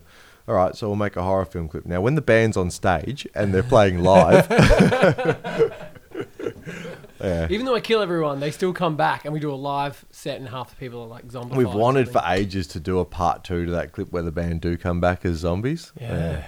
Um, yeah, we just never got around to that one. There's still plenty of time. I don't want to write a zombie based song though. Uh, Yeah. I don't think I could do that. I don't like zombies as a topic, man. what are the literal, like the, the literal, the, things the, the lyrical, the lyrical themes of Desecrator? What are you singing about usually? If you don't want to sing about zombies, where, where do you feel at home in the in the lyric zone? Uh, early on, I sung a lot about uh, war. Um, not from, like, I tried to do it from the most respectful standpoint I could because I've never fought in a fucking war. I've never experienced one. I hope I never do. Mm. So I would research parts of history that interested me, and I'd find segments to turn into songs. Um, apart from that, generally I will just let a song kind of write itself. I've got I've got a hundred notes in my phone that are just all different taglines or things I hear, or someone might say something, and I'll I'll write about it. But yeah, there was a lot of military in there, a lot of hell. I've always found found hell a lot more interesting than heaven. I know that's very very stereotypical, but um, I try and at least sing about it. Like I'll create stories as opposed to just hell is a bad place. There is fire. The devil is bad. Satan. Although I do say that in a song. No, I don't. Um, but I try and I try and at least create a narrative that'll take you on a journey. You know, so if you do go to the effort of reading the lyrics, or if you can understand me singing them, um, you're in a story. Mm. I like a story, uh, and for a band that you can understand the words, I think you need to actually put that content in there. I listen to a lot, a lot of our peers or thrash bands or, or heavy metal bands from from younger generations, and it's I don't like extremely simplistic vocals of just like, yeah, fucking cut his head off, fucking kill him, and then he's dead. I Mm. like death and blood. Death and blood. I like death and blood. Fucking kill him, then he's dead. Sounds like you got the just the makings of a hit song there. I don't know. Maybe you could, maybe you should turn your back on really smart lyrics and just like you know. Would the King of Swords do that? Because No, I feel like I feel like he wouldn't. I feel like he'd he, He's headstrong. he's headstrong. I feel like he'd hold fast on that one. Mm. Can't bend steel, baby. Uh, last to round out these questions, it's taken like an hour to get through. and I'm stoked about it because I didn't really have much else planned for this conversation. Uh, worst gig, best gig, either played or being there. You can kind of take your pick in that spectrum. Right. Some Um, highlights and some lowlights. Well, I'll give you one that was bad and good all in one. We were on tour in Poland. I can't remember the exact city, but we were in Poland with we were opening for that was the Venom Inc. and Vital Remains tour, and it was a it was the first Polish show of the tour. And Poland had always gone well for us, so we were pretty excited about it. Um, it was a, a stage that had been installed in a rec hall, maybe like five, six hundred kids, barrier, rec hall stage. We're first on, um, sound check before doors, doors, room filled out really well, like great buzz, circle pit. It was all happening. We were feeling pretty fucking good about it. Um, and then the pa- the whole backline power, straight down, everything went. Um, nothing apart from acoustic drums. All of a sudden, all you can hear is like. "Taka, taka, taka, taka, taka." and we're looking at each other, going, "What the fuck?" So I look over to my roadie uh, and good friend of many years, Slick, and um, I look. Slick at the time was helping our lead guitarist at the time. Scotty was having a bit of a wireless drama, so he was helping him with his wireless when the power went down. And apparently, I don't remember doing this. Apparently, I yelled from the center of the stage, "Fuck that idiot off and fix the power!" and he looked back at me like, "The fuck do I know about power? I'm just your tech, you know." so, so we're standing on stage, and the crowd kind of, you know, do what crowds do. What I do when you're in the crowd, and uh, you first you yell and you carry on, and then you start to tap your foot and go, "What the fuck's going on here?" So we're like, "What the fuck are we gonna do?" Cue drum solo, because what the fuck else can you do? It's the only interest, instrument that makes any noise. Jared quite good at getting a crowd to interact with him, but you've only got a little bit of rope in that. Like, you mm. know, does anyone really enjoy a drum solo? Does the drummer even really enjoy a drum solo? So these are big questions we're asking on the podcast tonight. Uh, it's a good question. I feel like that one doesn't have an answer. I feel like that is, um, you know, that's It's like Schrodinger's cat. yeah, It's like it is or isn't yep. a drum. solo. yeah, uh, it's a good question actually. We Is it a drum solo? What defines a drum solo? Is it when it? I think it's when the drummer's really famous and he wants to show off for like, and there's a bit in the set list that says drum solo, like in. I think it's when the singer's really gassed and he needs a break in the set and he needs to get on his oxygen tank backstage. Have a, qu- a quick bit of sweaty, Oh sweaty air and get back out there. Or like I saw Bobby Blitz do on stage one night. He, he ran off for I think it was a guitar solo. He ran off side of stage, and then he ran back on just in time for the vocal cue with his buckle still undone. And before he went into the vocals, he's going, "I just took a shit," and then he went back into the vocals seamlessly. He literally in a music break in the middle of a song, he went. Took a shit and got back on stage. Wow. One does have to question the thoroughness of the man's wiping at that point. Yeah. Uh, you know, Or even if he washed his hands, what's going to happen Yeah. now, post COVID world? You know, you touching microphones. Hopefully, it's only his microphone. it was at the. It was in the UK somewhere. Anyway, um, So the power's so out. the power's gone out. Solo. Yeah, drum solo's happening. It feels like it was out for twenty minutes, you know, but every minute feels like ten. So I was probably out for under five minutes. But uh, Slick literally chucked his head torch on, crawled under the stage, which was uh, just crawl space high. Like, like picture Bruce Willis in the air conditioning duct, Die Hard. You know what I mean? That's the space he crawled through. Pitch black, head torch, crawled under the stage to the back wall where the, the power was. Turned out the idiots had plugged the lighting rig power in with the backline power, and because lights always go on and off, they trip power all the time, so they have to have isolated power. So Slick's repatched the whole fucking thing into the right powers. Lights have come back on, ju- all sound back on instantly. Like all of a sudden, our amps are just ringing. Whoa. One, two, three, four. Jump into the song. You could not get a more ferocious crowd at that point. Whoa. So we went from like disaster, damage control, like what the fuck are we just going to walk off stage and just admit defeat? To all of a sudden it came back. We played. I think we had three songs left in the set, and they were mental. We sold the most merch that night that we sold for like weeks on that tour. Yeah. So that was the worst and best. Wow. It's fucking shaken after that one. But yeah, it was that was a really good test to be in a band of guys who have their shit together, so that they could just fly back in, and no one was unnerved to a point that their performance suffered. Like everyone was just back on ten, you know. Wow. Yeah, so that was a cool one. Um, I feel like I've had a few of them. I dream about being on stage and not knowing any of the songs and words a lot. Those are worst gigs. I get those dreams bad. I feel Mm. Is like that the uh, equivalent of like, naked speaking? yeah, naked at school or something? Once you're not at school anymore. I get the naked speaking ones too. Oh, really? Yeah, they're not dreams. I just speak nude to people. That's their problem though. that don't work out. Um, yeah. Do, they, do these dreams happen before gigs or do they happen just randomly? Nah, they just happen randomly. Not like they'll come whenever. Um, I think it's just an an underlying thing that you live with as a musician. You know, Yeah. um, this this ultimate fear. I mean, I've had some some bad stuff happen on stage. I broke the head off my guitar one night. Whoa. How did that happen? Uh, uh, I threw it. I threw it to someone. oh, okay. For like for like five years, Slick and I have been running this gimmick where at the, the end of the set, I'd, I'd throw my guitar to him while I still looked at the crowd and hit the last note. It was a bit of theatrics. Yeah, was, that's good. it was fun. We knew it was gonna one day. Uh, I think we were in we are in Scandinavia somewhere, and it fucking I heard it hit too, because the crowd weren't they were loud but not loud enough that you couldn't hear it go. And the front the front lines it was we were playing about fifteen hundred people or something. The front lines were close enough that they saw it go, and I could I could see and hear people wince Oh, on my behalf. So I've gone from like sick dude throws guitar triumphant gig to dickhead breaks guitar in front of huge crowd. And then how do you bounce back from that? Because now you don't have a guitar and you're just standing there. Like, did you have any moves to pull out to kind of like stick the landing? Oh yeah, yeah, there's a thank you, good night with the head. Yeah. Thank you, good night.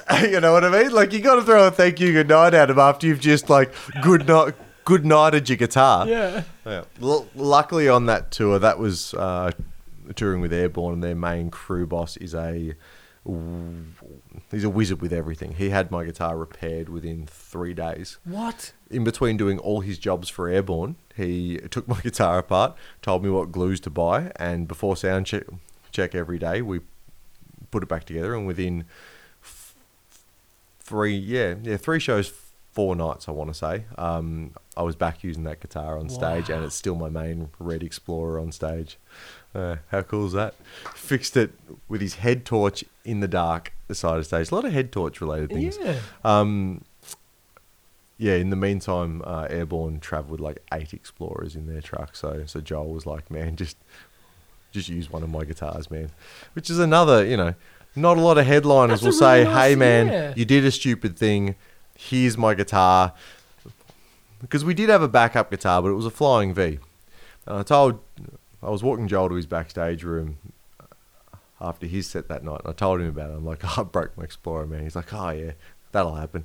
He's broken his like like five times. Um, he's a climber, so every now and Yeah, then I was about to say. broken, yeah, he loves getting up he's a climber. stuff. Yeah. yeah.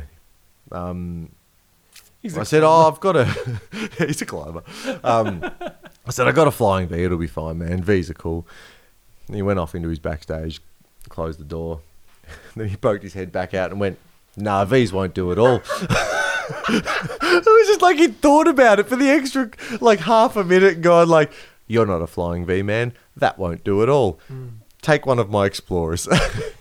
What a- makes a flying V man? Do you think Mm. versus an explorer man? I think about I think about maybe thirty five mil in stance difference. you know what I mean? yeah, flying V guys aren't quite as spread as Explorer guys, and I'm You I'm- are you are spread. I'm quite spread. You're yeah. as spread as you can get. I reckon when I've seen you. Up I'm there. as spread as my jeans will allow. I've got a lot of crutch blowouts that get repaired on the road. If I don't get four or five crutch repairs out of a pair of like seventy dollar jeans, I feel very ripped off about it. Mm. Yeah. I learned how to sew actually. Marita, uh, Marita taught me how to sew, so I could repair stage jeans and make a patch jacket because that's every metalhead's like rite of passage at some point. In their You got to make your own jacket. Yeah. Yeah, you got to. Oh my god, that's so amazing. you and Marita teaching you the ways of the, Yeah, of the, of the battle sewing jacket. machine. well, you know, I couldn't afford to take it to the Thai lady at the at Northland Shopping Centre every other week. She learnt my name, and I knew I was going there too much. exactly. She's like, him again. Yeah, oh my exactly. She finds it really hard to say Riley, so it's like it's awkward for us both. Larry, I always get Larry, Larry or Harley. Like I'll take either. They both go well with strong, you know? Yeah, Larry Strong, Harley Strong. Yeah. That sounds like a hashtag for like dudes who love Harleys, like Harley Strong, like at the end of their fucking Instagram Dudes post. who wear Nikes and have bum bags, Harley Strong. Never does their Instagram feature a Harley. it just features Harley merchandise and Nikes. Oh God. Harley Strong. Yeah, Oh, fuck. and Doherty's gym jumpers. Oh, yeah. Mm, mm. You ever been to a gym? Are you a gym guy? Yeah, I, I, I not in COVID because they're all Of course, closed. but yeah. I'm a gym guy. Generally I, a gym guy. I would never fi- wear the gym merch. Do you find? Have you been a long-term gym guy? Like, like is this a long-term Yeah, thing? on and off for the last couple Okay. of years for So, sure. so you're quite comfortable in a gym. That's a fine place for you. Yeah. Yeah. Wow. Have you always been that way? Nah, well, the first gym I ever went to was a really small one with my personal trainer in Geelong. Okay. So it was like a really small place. Yeah. There's only like one other person Mm. there at other time. So it's like it gets you really comfortable because once you get into like a Jetts or a Dermot situation where it's like That's a really massive- good introduction. I feel Yeah. like that's a great way to do it. Because then you don't feel weird about using the machines. That would be the thing that I Yeah. think makes people uncomfortable when you're like, I don't want to use this machine wrong, and then someone puts it on brown cardigan. You know? yeah, that would be- totally. Because there's so many videos of that. People just shame each other at the gym. Like some dude's in there just trying to work off his zinger, and he's getting shamed. Some some birds in there getting like sweet ca- calf muscles for like I don't know stuff, hmm. and they're just getting slaughtered for doing the leg press wrong. Yeah. It's a, it's a shame. It's it's it's a it's a, it's definitely a It's a rough world, man. You know. Mike Patton's bagging people. the gym's fucking giving people a hard time. There's no safe space, you know. No. No safe space. It's all we want is a safe space, you know. That segues well into uh, cyberbullying. Oh, does it? Have you ever been cyberbullied? Uh, no. But No? li- this podcast isn't big enough for people to hate me. You know, anyone who listens just likes the show and is supportive of what I do, tell- which is Or at great. least tells you they've listened to it. huh? Or at least tells you they've Or listened they've to it. told me, Like, yeah, yeah. Much like being in a band. Man, I, lo- I love your record. You don't have my record.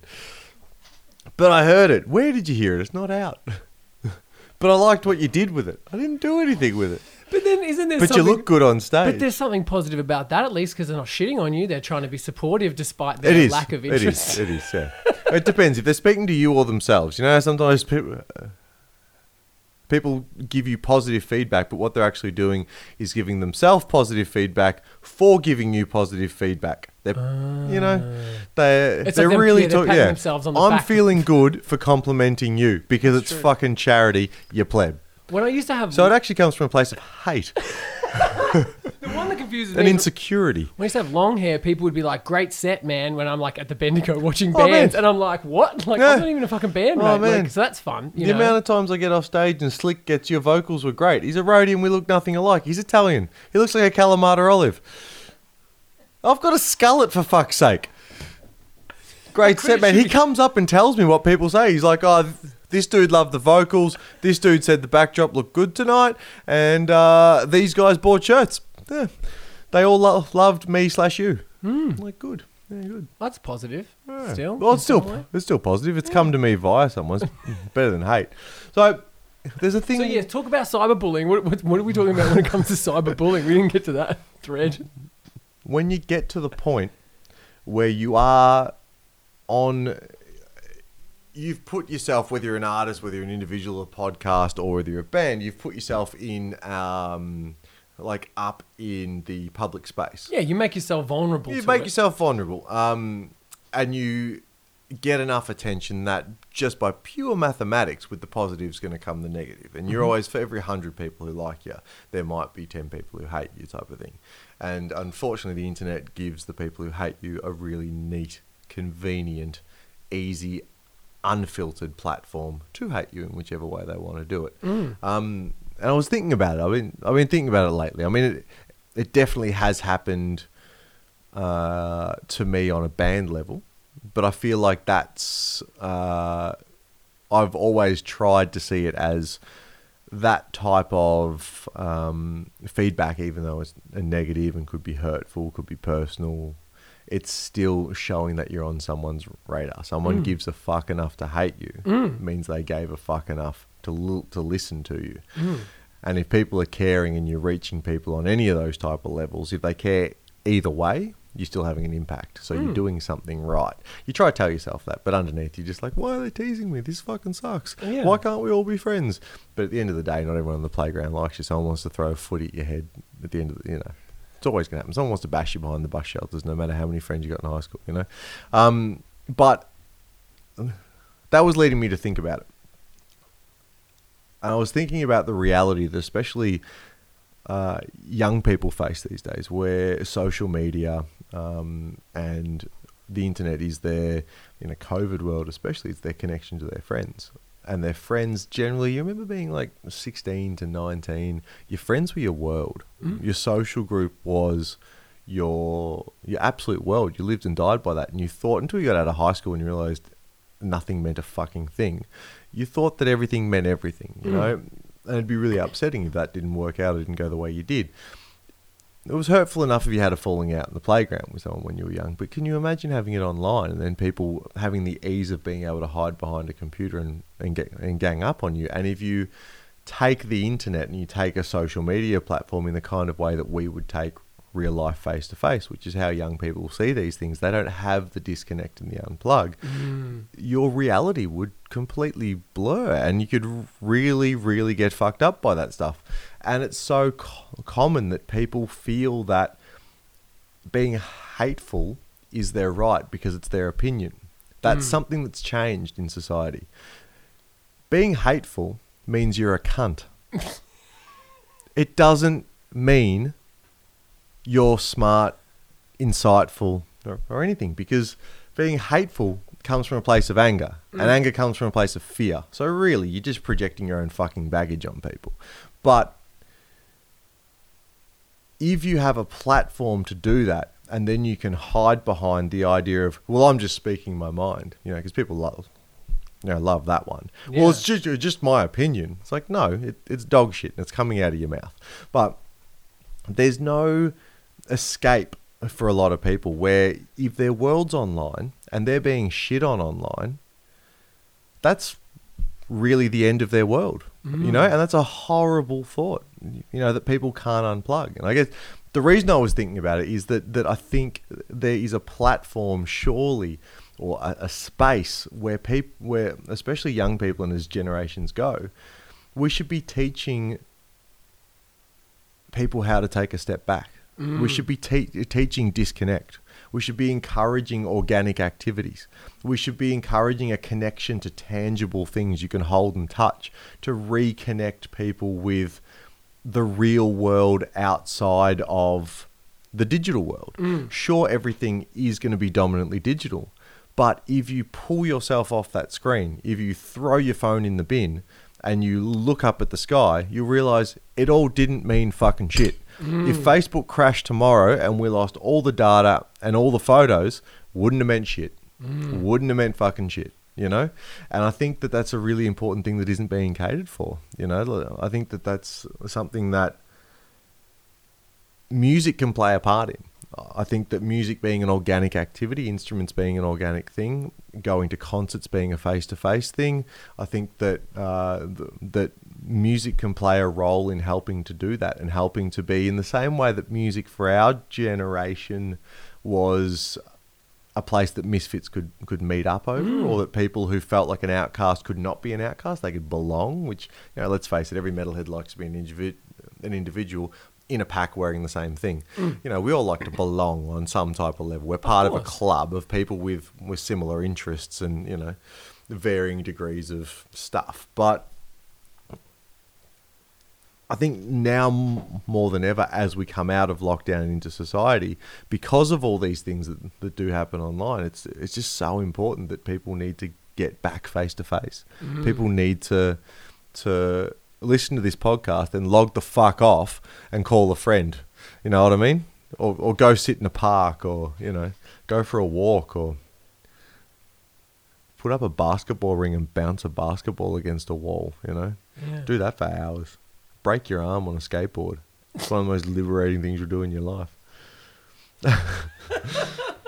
you know. Anyway, cyberbullying, no good. It's a it's a lovely segue into this show coming up at the Bendigo Saturday, December fifth. It is. We're, we're How all- weird's that? We're finally going to get to come back to a gig at the Bendigo. How fucking strange is it that there's a concert happening all of a sudden? Like I haven't thought about concerts in a good year. Yeah. Last concert we played was a bushfire benefit. Um, and that feels like it was 10 lifetimes ago because COVID has been such a strange reality warp in that it, um, it felt like a really long time. I don't know, it felt like it flew, but it was a really long time, but then it, uh, the reality shifted inside it. So then to come out of it and all of a sudden go, fuck, life's back on, music's back on, gigs are back on, we can do this Yeah. is amazing. Um, but we're in a mad rush, man. We're in a mad rush. Like we, we said yes to, to doing these shows um, Friday before last. By Sunday, we'd l- launched one. By Monday, one had sold out. So we're like, fuck, let's do an afternoon show. Let's play a matinee. Why not? Yeah. You know, if the evening's going to sell out and it's going to be seated, let's just play on it and do that.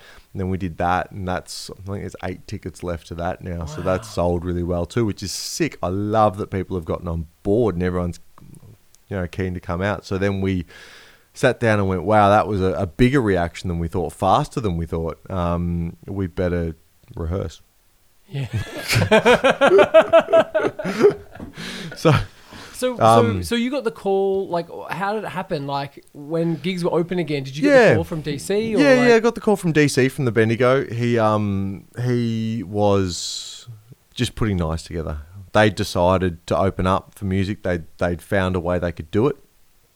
Uh, they'd work out, you know, how many people they could have and all that crap. Um, he called me up and said, "What do you want to do? Do you want to do something?" And I, I just, I always say yes. That's why he calls me because I always say yes. There's, there's never a no. Say yes now. Work out how later. It was funny. We were, uh, I was meeting up with the guys in the band for the first time since lockdown on that Friday night to go out for dinner, and it was purely a catch up, just because we hadn't been in the same room for so long. Um, and by the end of the dinner, we'd had that that phone conversation and said yes. It was like, heaps of pressure on now. This dinner's not about catching up anymore. This is about gig planning. We've got to put on a good show. So anyway, uh, it's exciting. I'm really, really stoked that um, that we get to get under lights again and get to stand up on stage again. Uh, I think it'll be cool to a seated crowd. Like I'm vibed about it, man. Every you know, there's I'm sure as many people hanging out and saying I don't want to go to a gig until it's 300 people standing in a room together again. I I get that because that's their experience and they want that experience, but there's a lot of people who have hopped on board saying, I just want music. You know, Yeah. I miss music and I miss being in that space. I think it's cool from a lot of angles that you, you know, the the tables of four, I think. So you get to, to be with your, your group of four in your own space. You get table service. They've got food and drink. So it's a really din- it's a dinner and a show vibe, man. Yeah. Like you can get as drunk as you want and not have to worry about standing up because you'll be sitting down, you know? And I and I can yell at you all you want, but you don't have to do a fucking thing because you're not allowed. Can't stand up, you know? Just stay in your seat and order another drink.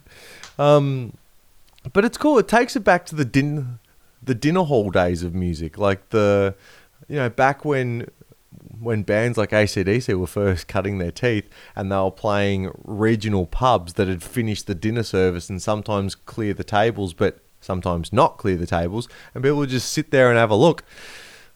Fuck, we've played in like like you know go play in Wagga Wagga or Woy Woy or um, Leeton.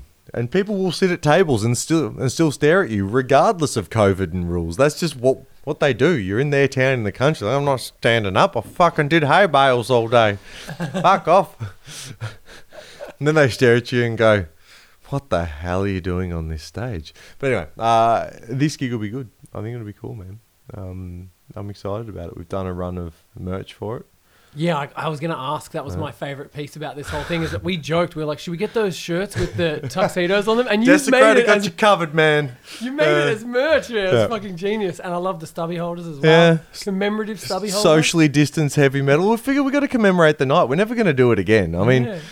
Sure we'll get up and do it, and I'm really happy to be part of the forefront of it and part of the the first rung of bands who have said, "Fuck it, let's just try." You know, Yeah. we need to try. We need to push forward, and we need to get some people through the doors of these venues, or they're not going to exist by the time capacities are up. You know, the mm. Bendigo are drowning from COVID. Mm. They need bands, they need gigs, and they need people to drink hard.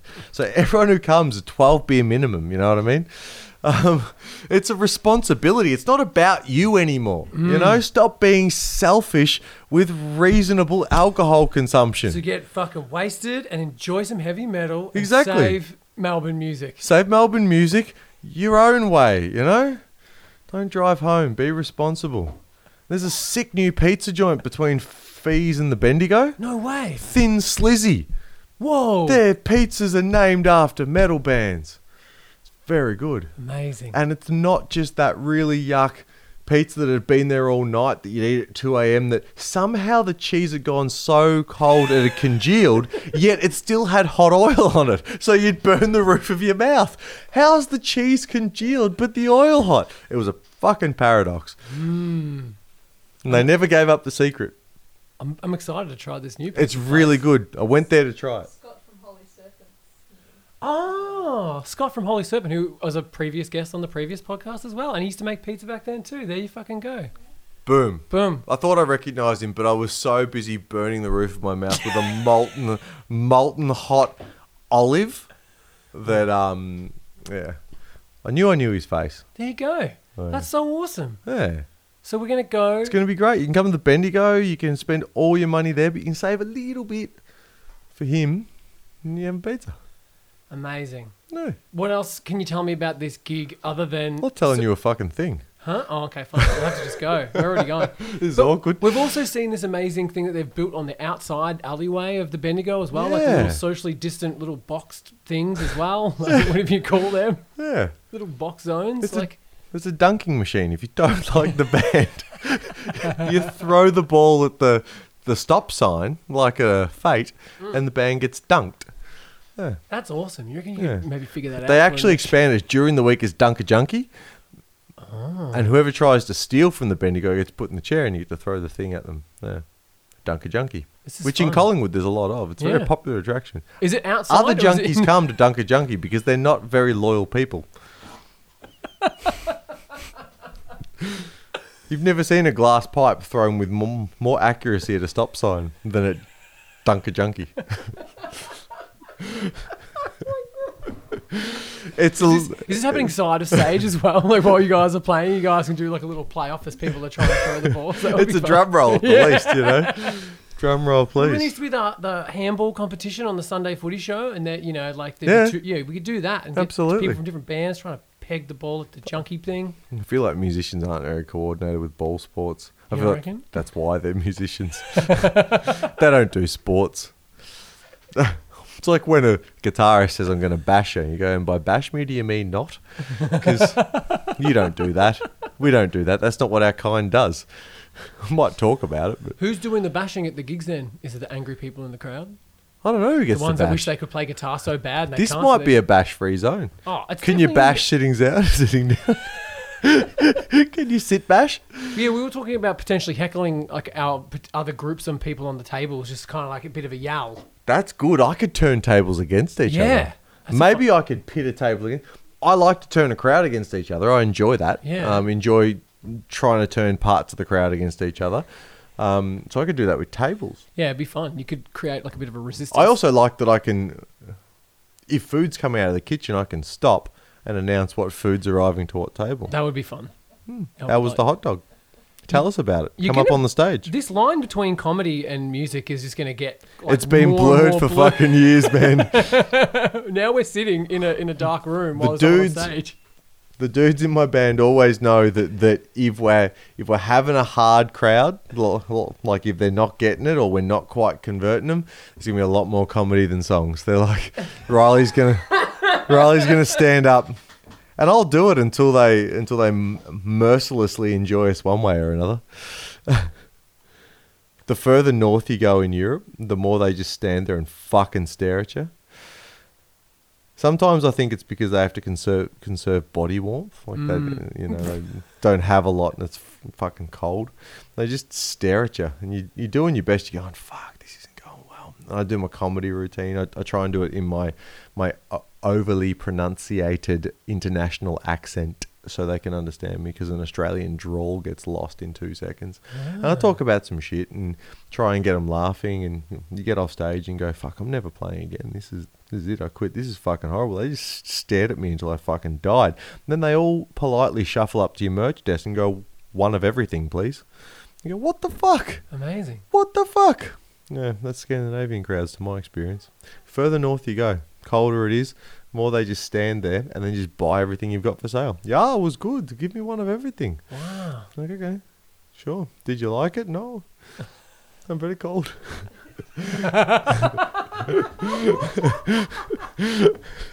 Oh, fuck.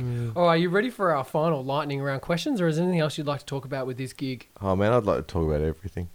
Um, no, I think the the gig will be fun. I think it'll be really good. I'm really, yeah. There's no point spruiking it because the tickets are almost gone. But if there are eight left, so if anyone who l- listens to this, when's this come out? Oh, I don't know. Maybe like mm, After the eight sale. What's today? Wednesday. Maybe like Friday, Thursday, Friday. Depending That's a good. Edit this. That gives it a week. yeah. You've got a lot to edit through too. Like, there's Nah. a lot. I don't edit There's shit. I just get. I'm just gonna do the start bit with music. No, I and think the key is you edit the shit. Nah.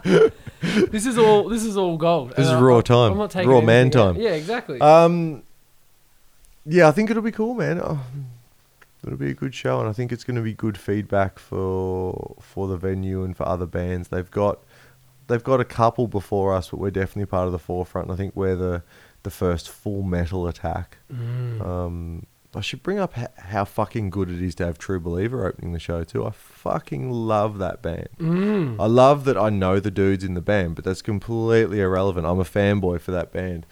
So when it came to to putting on an opener, it wasn't even a question. I was like, people need to fucking hear this band. They're doing really well, but I just would love to expose them to our crowd Yeah. because um, they're sick. Yeah. So everyone who l- listens to this, go on iTunes True Believer, and while you're listening to them, look at their artwork because their artwork is superior to a majority of local bands that would open for a band like us. Yeah. Mm, superior dudes, superior songs. Sound like a Christian band in their name. Might be a Christian band. oh no, they have a song about Satan. Nah, it's all about Satan for yeah, sure. it is Yeah. definitely about Satan, isn't it? We've got some Yeah. we've got some personal insight here over at the uh. Fuck Lady camp, and uh, Yeah, it's all okay. about that Satan. There's, they're not Can trying to- confirm Satan. Lock in Satan. Yeah. Yeah. yeah. But we have that in common with hell them is now. bad, Satan, or fire. Okay, so pretty much my wheelhouse. like peas in a pod with old mates desecrated. Just add a fucking tank in there and we're good. Just add a song about how a tank's tougher than a skull, and you've pretty much sum- summed up ten years of playing in Desecrator. Well, there it is in a neat little package. Don't need to listen to it. Riley's biography: Tanks are tougher than skulls. Mm. It's, a, it's a good line, actually. Mm. You've been thinking about that? Is that already is that a lyric in a song? It's a well, we released it on a t-shirt. We put a tiger tank and then wrote "tougher than skulls," and it was running over some skulls. That's fucking awesome, dude. I think we sold it to more dudes who were tank enthusiasts than people who knew what the logo said above it. Tank enthusiasts. I mean, we played the the Nash in Geelong one night. This dude came up to me, he's like, I've got, I've got to have the singlet with the tiger on it. I'm like, all right, did you enjoy the show? Like, didn't see it. that was my dad, actually. It was good to meet him. I'm glad he still wears it. Fucking loves tanks. I fucking loves tanks. Who doesn't love tanks? There's a place you can go and drive tanks. Here in Australia? Yeah, you know, it's like three or four hours drive away. They have tank options. You go up, you can you can camp there overnight. You dress up all military, and they let you drive their fucking tanks. And they have an array of personnel carriers and tanks you can drive. It's fucking exceptional. And they they put up all the, the smoke screens and everything you drive through as if you're in a war zone. I've been wanting to go there for my birthday for years, but unfortunately, no one likes me. So my Mm. birthday goes unnoticed. Fuck, when's your birthday? Is it coming up? Forgotten. This is the time that you need to broadcast to everyone who's listening Yeah. to this because it'll be your friends. No, you never forget my birthday because I don't like Star Wars. Uh-huh. and my birthday's May the 4th. Mm. So I'm constantly getting that one. But May the 4th, 1989, and Justice for All Tour Festival Hall Show. Whoa. That's the fucking landmark. Not that I was there, I was too young. But I've got older metalhead mates who, every year when it's my birthday, say Happy Seattle 89. Oh, Yeah. that's really lovely. That's a true Yeah. friend. I think so. Yeah. A true friend and get me tanks. you heard it here first, listeners. Go. May 4th, going on a tank fucking tank mission with you. That would be fun. I, I, I reckon. Yeah. Who doesn't like tanks? Exactly. Crazy. All right, quick fire questions. Probably Riley someone Strong. who's lived through a fucking war, the poor soul. you know, he, here we are laughing about tanks saying they're great. Anyone who's been anywhere near a war zone probably thinks tanks fucking suck. Yeah, Because they destroyed everything they love. So, tanks, not funny. I just want to put that on the record. tougher, tougher than a skull. Tougher than skulls, that's a fact. the t shirt was factual, not humorous. Stop laughing about it. This is fucked up. quick fire questions. Riley Strong, let's go. Analog or digital? Analog. What time did you wake up today? 603. My one eyed cat Joshua woke me up by, by standing on me, didn't decide it was breakfast time. He's a fucking champion. He's He's- got one eye. He's got one eye. Huh. What happened to his other eye? It's gone. Did you, did you, when you got the cat, did he yeah, have an eye? I adopted him. Yeah. I think a fight. He's got lots of scars on his head. He's a big boy. I reckon he got punctured in a fight. He doesn't care though. He doesn't know. You ever thought about putting an eye patch on him? I definitely have put an eye patch on him. would you Good to know. would you own a pirate cat and not dress him up as a pirate? N- Well, exactly. I was just hoping that you got bored potentially in ISO. You know, Yeah. You just- I'll send you a photo later of him dressed as a I'll- pirate. if you do, I'll put it on the Instagram. Good. Yeah. Um, You're last- welcome, people. last thing you read. I just read Riley Strong, King of Swords, on your. Beautiful. I read it upside down too, so do I get points on that? Because I'm actually Yeah. really good at reading upside down. You're really good. It's not really served me well in my life, but I could read most things upside down if you needed it. If, say, for example, we were hanging upside down from a bungee cord at, Mhm. and we had a severely quick decision to make to sever the cord or burn to death from napalm, and the instructions on how to sever the cord were upside down, I got you. Great. I really hope that happens in Mm. some way because then what an amazing story that will be to be like, oh my god, thanks to Riley's skills, we got out of that in one piece instead of dying or burning or dropping. There's a lot of there's a lot of, There's a lot, there's a lot of danger there. It's starting to sound like a Batman like trap that's been set. Oh, I was going MacGyver, but again, it's a mullet thing. Oh yeah, right. He would. MacGyver a- actually would be in a situation where that would happen And he'd fucking work it out. with like a. With a really mild mannered, low level a- acting ability. Hmm. I feel like he didn't do an acting lesson until Stargate. You know what I mean? Yeah, I, I loved MacGyver as a Oh, kid. I but did don't- too. I, I don't remember anything else about it. Go back and watch a MacGyver episode, and you'll see that the man has less facial expression than Chuck Norris. What about the reboot? Did you watch the reboot show? There's a new MacGyver. Did you Really? know this? Yeah. Hmm. Does he solve everything with a laptop?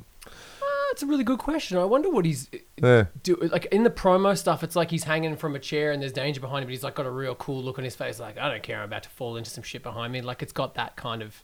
But it's not like TNT or one of those. I already hate him. American- Yeah, I'm going to write about that on the internet and hope You that he personally reads it. correct. Hmm. Yeah, you should just. It's your opinion, so it's fact, and you should Exactly. just yell at him and tell him Absolutely. I'm going to find. I'm going to find him. What's your first memory? Do you have anything that pokes out in your brain as like an early memory? No, Fantastic. Moving on. Tea or coffee? You're drinking a coffee right now. I do like coffee. You're drinking a coffee at I night time fucking love coffee.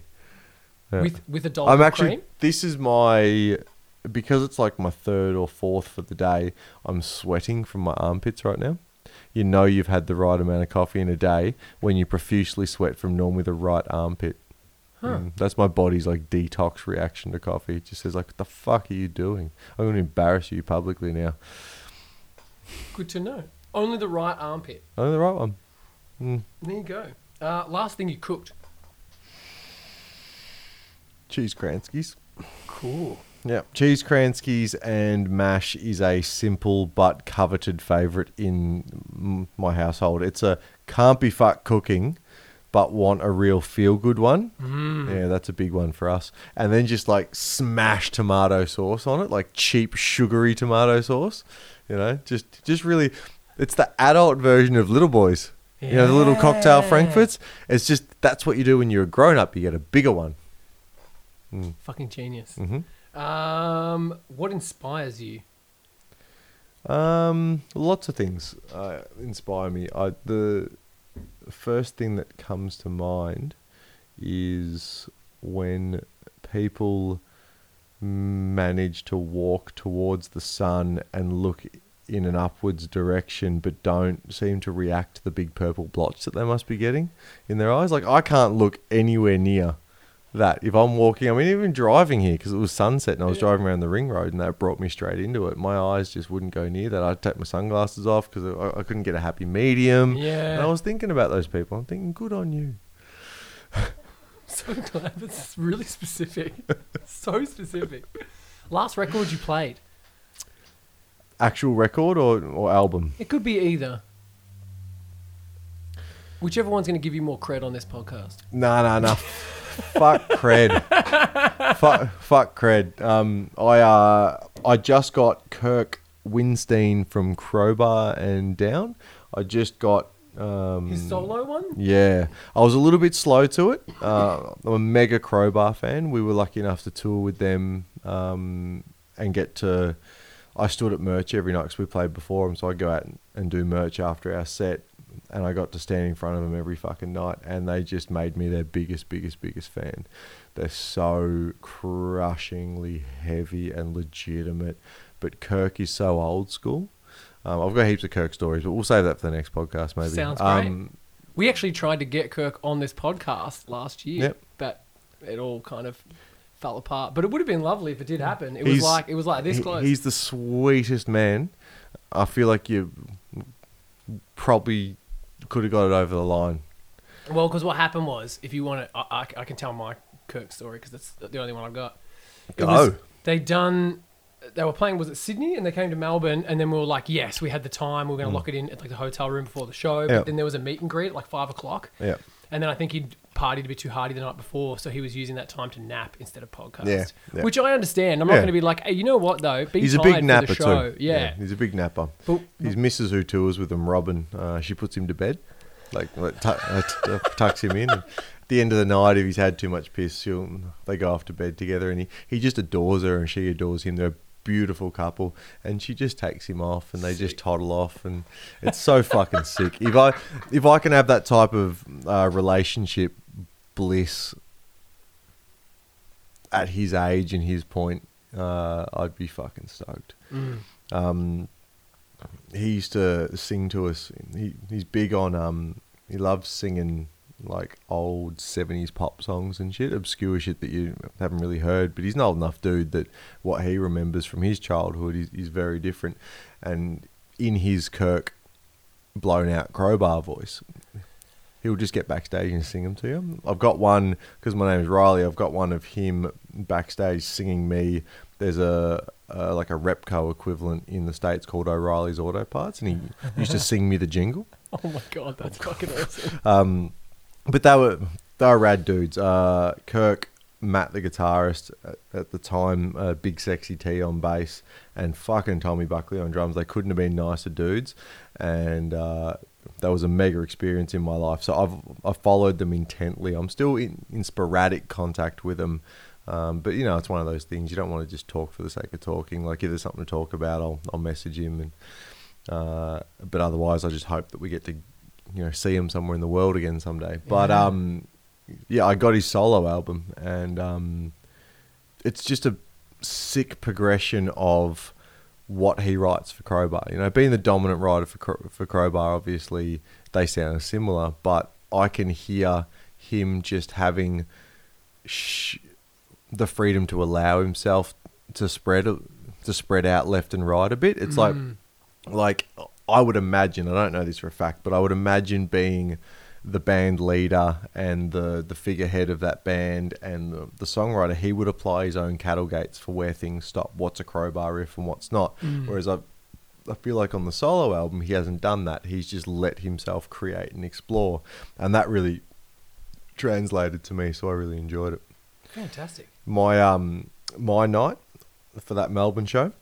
So I was meant to go to that Melbourne show um, to to see all of them. We were playing in Ge- Geelong that night. There was a festival down in Geelong that, that got organised at the Barwon Club, as everything is. It was a Blaze Fest or something. We were headlining it, so we were going to go headline that.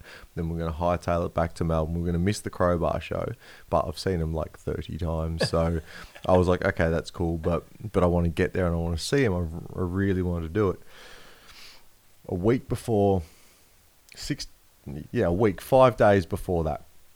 So from that Saturday rewind to this to the Saturday before, I was in Adelaide. Um, my girlfriend and I dro- drove over to Adelaide um, to to stay for the weekend. We originally had a hotel booked because Metallica were touring, then Metallica cancelled because of James going into rehab.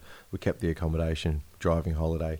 On the way back, I get a call from my mate Doug Dalton, who's a promoter, Hardline Media. He um he was bringing out uh, Venom Inc.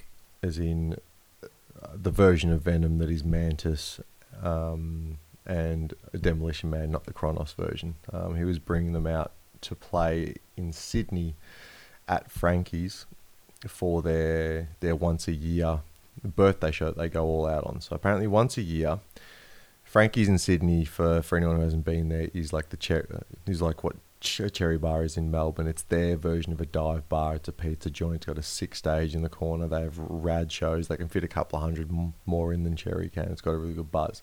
And every year they throw a mega Christmas party, and the venue gives a promoter, usually Doug, a budget and says we need an international. We want someone like a big figurehead, and he he's gotten. I'm pretty sure Phil Anselmo did it the year before with, Wow. with King Parrot and stuff. And you know they always find some some big name. And this year he had Venom Inc. coming out for one show only, exclusive show, playing at Frankie's, free entry. Apparently by lunchtime the thing's just done on capacity and stays on Whoa. capacity. The venue won't ever ticket it. It's just that that's their vibe.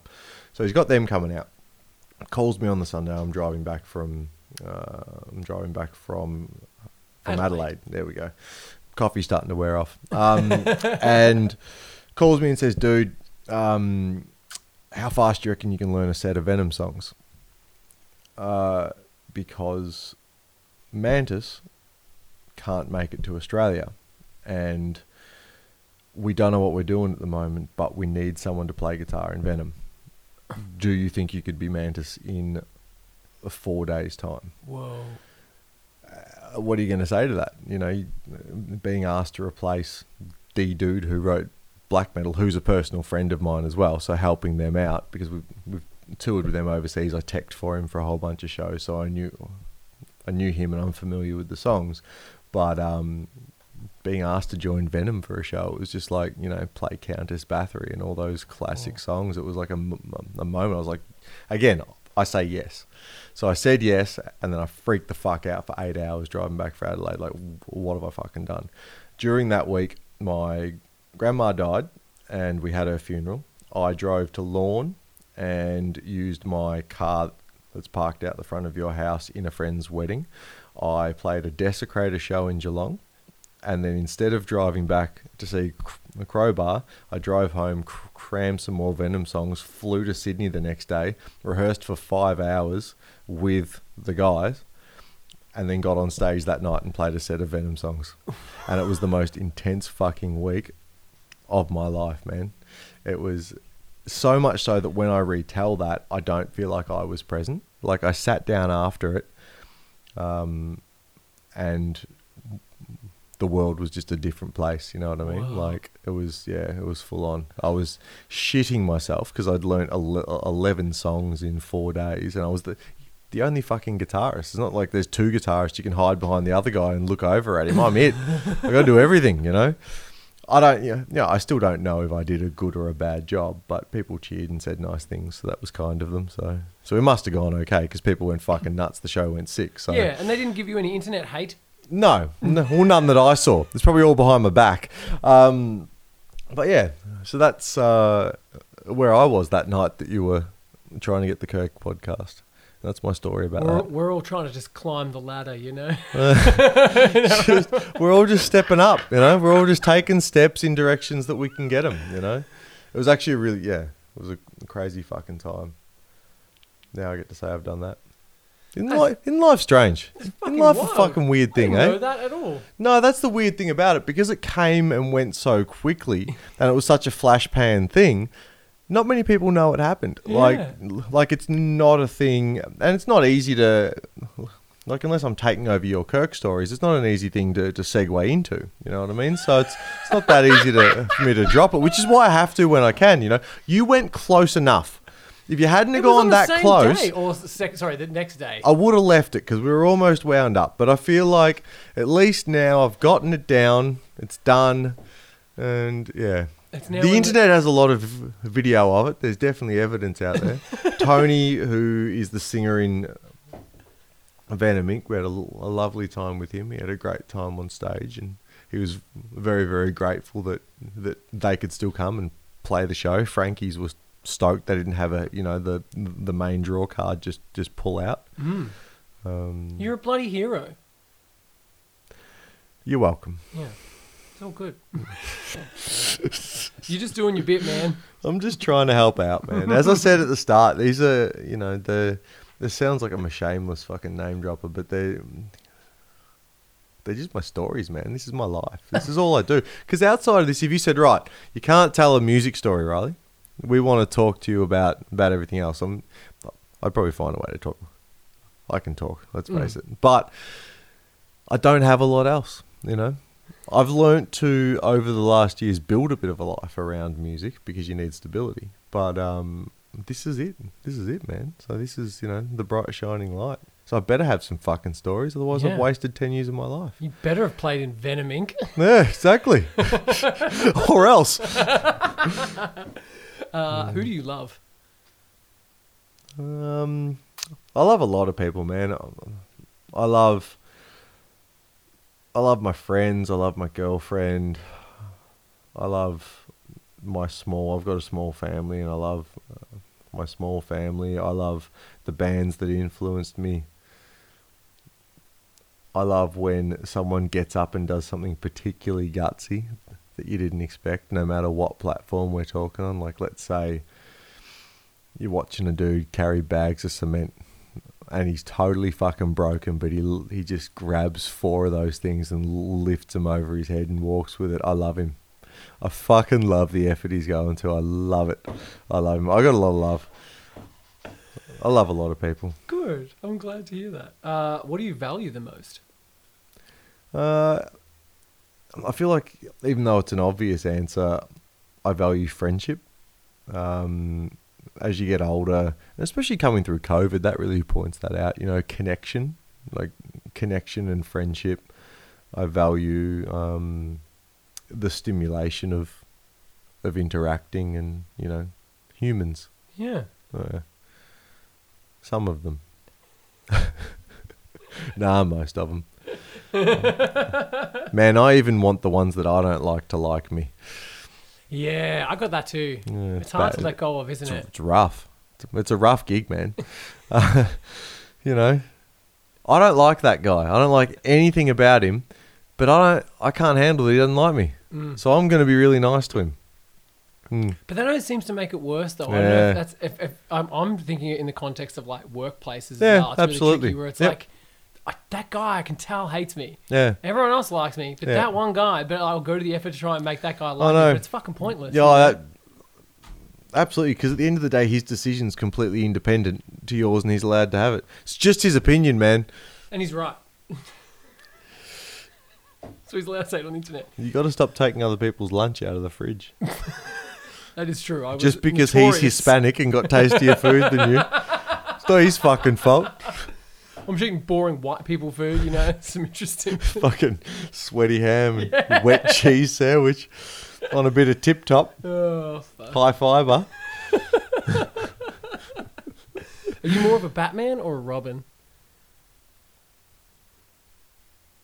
Neither.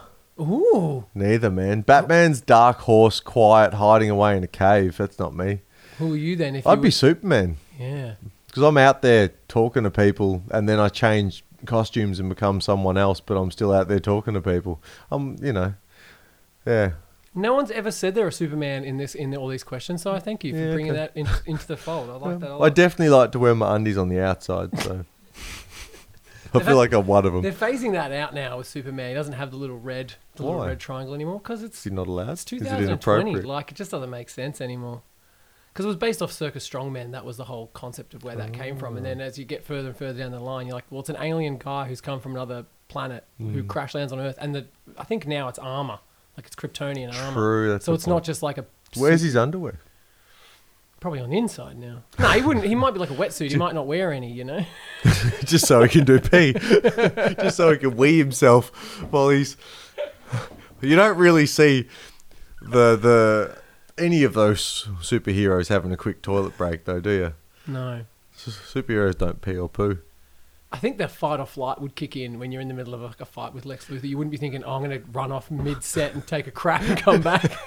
But I don't know. Whenever you're about to do something really important, you get a bit nervy pee.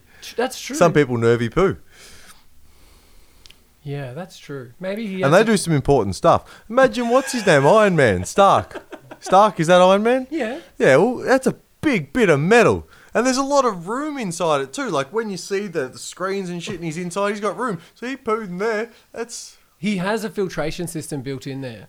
That there's a, there's a mention of that in the Iron Man two Oh. movie that you can like pee. so it's like the a suction. Yeah, because in Iron Like Man 2, astronauts. he's drunk, so like he pees, and then in the movie he's joking about the filtration system working, which is pretty clever. I feel like it's good they addressed it. Yeah, I think so too. Because otherwise they'd be like, "Fuck, he's been in that suit flying around for ages." Well, that's been my main reason to not enjoy superheroes.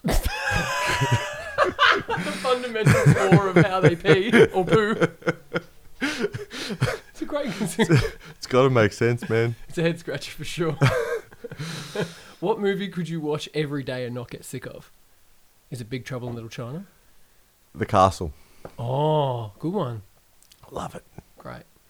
I love him. I love Darryl. He battles. I love Bud Tingwell. C- comes in and fights for the common man. Hmm. The pride in that house, you know? You heard my dad, now fuck off. Oh, so many good lines. dad, I dug another hole. It's filling up with water. Oh, I love it. It's so good. It's it. so good. Um, speaking of movies, first MA 15 plus movie you ever saw? Ooh, I feel like it was Under Siege.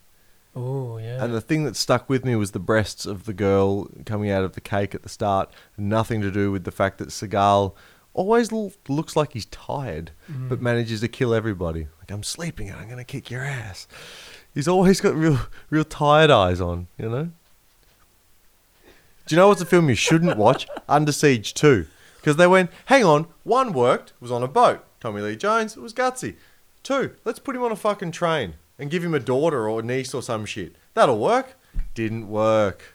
Didn't work. Worked about as well as his jazz guitar career. Didn't work. Shots fired. I don't think he listens to this, does he? He plays. Yeah, he plays guitar, and it, isn't he play like in Fire Down Below or something? He's like a blues guitarist or something. Is that his gimmick? He's before He, something. before he kicks. Before he kicks some lazy ass. Yeah. And he's all. I just, yeah. I don't know. Back when I used to work in guitar shops, there were a lot of dudes who used to pay session musicians to play with them so that they felt like they they could play. And I feel like that's where Seagal's at. Whoa, is that a mm, thing? That's the thing. If you're rich and you want to be a musician, but you don't have the patience to actually learn to play or any type of aptitude, what's the next best thing? Use your money and influence to get some kick-ass session players. I think I've just summed up most of the pop industry, haven't I? Mm. Some producer writes your song, some dance choreograph guy makes your film clip, then you get a backing band to record it all in the studio. These days, a producer because m- most of the sound's electronic. Then you lay down some vocals, they auto tune the fuck out of it, and you're a success. All those people take all the money, you get a tiny bit of an appearance fee. Maybe an Adidas endorsement. Yeah. My car was in an Adidas uh, ad. What? Yeah, a friend of mine needed an old car for an Adidas ad, um, and I said sure. So my car was in an Adidas ad, like a really groovy hip hop looking girl with tr- uh, tracksuits and and runners sitting on a rusty Kingswood. Sick. Yeah, really. I didn't get it. my car looked cool. Was I'm sure she was lovely. because your car is a very distinctly yellow. Was it like? No, it was my other one, which is matte black. It Oh, looks like something out of Mad oh. Max. It was. It's real, Yeah, real okay. angry looking car. Because I was wondering how they're going to color. Like, there must be someone on like the wardrobe being like, "How are we going to match this bright yellow car Yeah. to this Adidas thing?" Like, that's Yeah, unless it was yellow and it would look fucking great. exactly. Maybe Yeah. we should hit them up next time they got some yellow stuff launching. I think The so. other car in. Um, if you were a kind of dessert, what kind of dessert would you be? Mm. Um, uh, uh, bread and butter pudding. Why is that? Because I just go on for ages and really fill you up with shit. Awesome. Um, oh, favorite piece of band merch, That that I own. Mm. or potentially you've made? Is it tanks? Tanks tougher than skulls. Um, the favorite piece of band merch. We have a lighter at the moment, a cigarette lighter that, that uh, I took the ride the lightning font and write and wr- wrote light fire with lighter instead of fight fire with fire. I did see that today. Yep. I did Uh, appreciate that. that was fun. Um, we did many runs of, of like underwear and stuff that had uh, inappropriate things written on them. Geez, they sell well. People like inappropriately worded underwear. Mm. Played a gig, a first gig with Overkill in Switzerland. Um, we had a G strings for sale uh, that said Aussie Gash Attack instead of Aussie Thrash Attack, and a little map of Australia on the front of the G string. And in one night, I reckon we sold half of our tour stock, like easy over 10 or 15 of these things, to one really creepy, like ecstasied out cargo pants wearing dude who would have been in his 60s. He just kept, he bought them all individually. He kept coming back and just buying one more. And he'd say, What? say, what size do you want? And he'd be like, um, in broken English, he'd be like, doesn't matter, doesn't matter. And he'd just buy another one. And then he'd fuck off for a little bit and then he'd just come back and buy another one. And we just kept selling them to him because he definitely made it gross. I can remember the temple sweat, which is why I figure that he was like on some type of amphetamine or something. I mean, he was pretty spaced out, but he just had the profuse temple sweat of someone who's Mm. Really whose bodies uh, meridian lines are really dealing with some shit right now. You know, the g strings were the least of his body's worry. so good. If you had to live in a horror movie, which horror movie would you live in? I hate horror movies, man. You I can't. do? I can't watch them. I get scared. I got scared watching Supernatural for fuck's sake.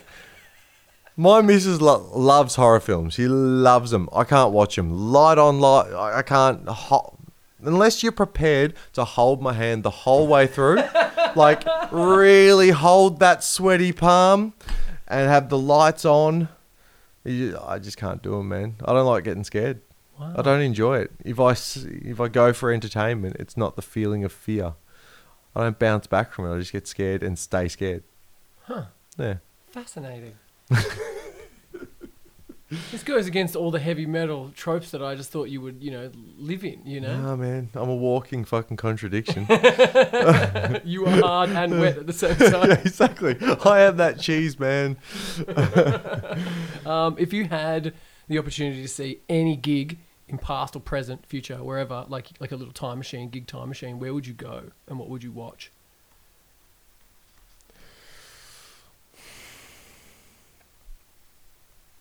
I never got to. Oh. Come on, man. Um, this one's hard because you know I like live music. It's correct. You know I like gigs. There's not a go-to place or a go-to thing. You're like, fuck, I'd love to be at this. Live shit, binge and purge, Saturday night. Like like Metallica anywhere on the Justice tour. Jason Newsted, sweet undercut. Hetfield's strongest voice had just shaved in the fucking iconic sideburns to mustache combo, but he was still like like he was on it. Kirk had still practiced guitar and hadn't just gotten straight into the wah, so he was nailing it. Lars had like had the the five up toms that were as big as floor toms, and he was just had little Denmark flag with the white kit and the Justice stairs. I'd love to see that live. I'd love to see that in its moment because to me, I like a lot of eras of that band, but live, I think that that was their strongest era for me. I really liked that era. I just thought Hetfield was was off his dick. Um, yeah, sure, what that would do. Um, I feel like there's something ju- just out of reach, which is like, and I wish I was there. There's a few that I never got to tick off. Like I never got to, I never got to tick off Twisted Sister before they broke up. I did get to play with Dee Snider, so I got that. That's like cool. we supported Dee Snider this? in Sydney when he came to Australia. Um, and that was cool. That was a nice thing to have, and I enjoyed seeing the song. So I got pretty close in that way. He was a really cool guy. Um, but I would have loved to see Twisted Sister. They were just on my bucket list of bands I needed to see. Um, and the rest of them, I think I've ticked off. Amazing. Uh, favorite shapes flavor. Pizza. Yeah, pizza, especially when when you get a good batch. You know, when you get a, you shake the box at the supermarket, and you try and hear the, the flavor. you, you can hear the granules because on a pizza shapes as opposed to barbecue shapes, uh, they got bigger The little granules of orange flavour. bits, the little, the little orange balls. The pizza topping, you fucking philistine. you can hear them shake, Yeah. and you're like, "This, this is a good batch." It's a full bag, yeah. So then when you get down the the bottom and you got like the the inevitable leftover and you use them as a scoop and you Ooh. get that big on pizza, that's yeah, it's big stuff there. Brie, double or triple brie with pizza shapes. Whoa, Yeah, fuck right off. that's next level. Yeah. Uh, and famous last words. Is there any quotes or any like things you like? Something you might want to put on a tombstone? It's funny when uh, first ever Desecrator shirt we released. Um, uh, was it on the shirt? No, it wasn't on a shirt. I said it live once. Uh, I said if if Thrash is dead, then I'm its tombstone. and at the time, we it was in Geelong. I think I said it, and um, there were enough people there from enough bands that I went on knowing that no one ever let me forget that they they called me Tombstone Strong for a good few years. I was living with the dudes from Dead City Ruins at the time, and they cut out a big cardboard tombstone and they wrote it on it and stuck it on my room door. How audacious is that though? But at the time, you, yeah, you got to understand the time. That's like nine or ten years ago now. That th- thrash metal in inverted commas thrash metal was just seeing like all these revival bands were coming back. It Mm. was when they were all r- rising up, and I was a bit outraged at the time because to me it it wasn't coming back because it had always existed. Like Mm. if you look at the timeline, the genre never stopped just Yeah. because grunge happened or because you know the popular music taste changed. It was just that thrash metal was like the popular metal for six years in the 80s you know what i mean? Like that's all it was. We just remember it very kindly.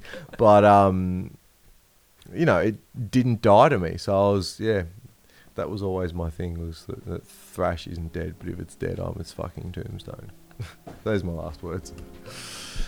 That's a great way to end the show, Riley. Thank you so much for coming over in Thank your you, lovely man. car and uh, giving us your time for this podcast. i'm really looking forward to seeing if my lovely car still exists out the front thanks for having me There's about a sunshine 50 50 chance that it's still there. fuck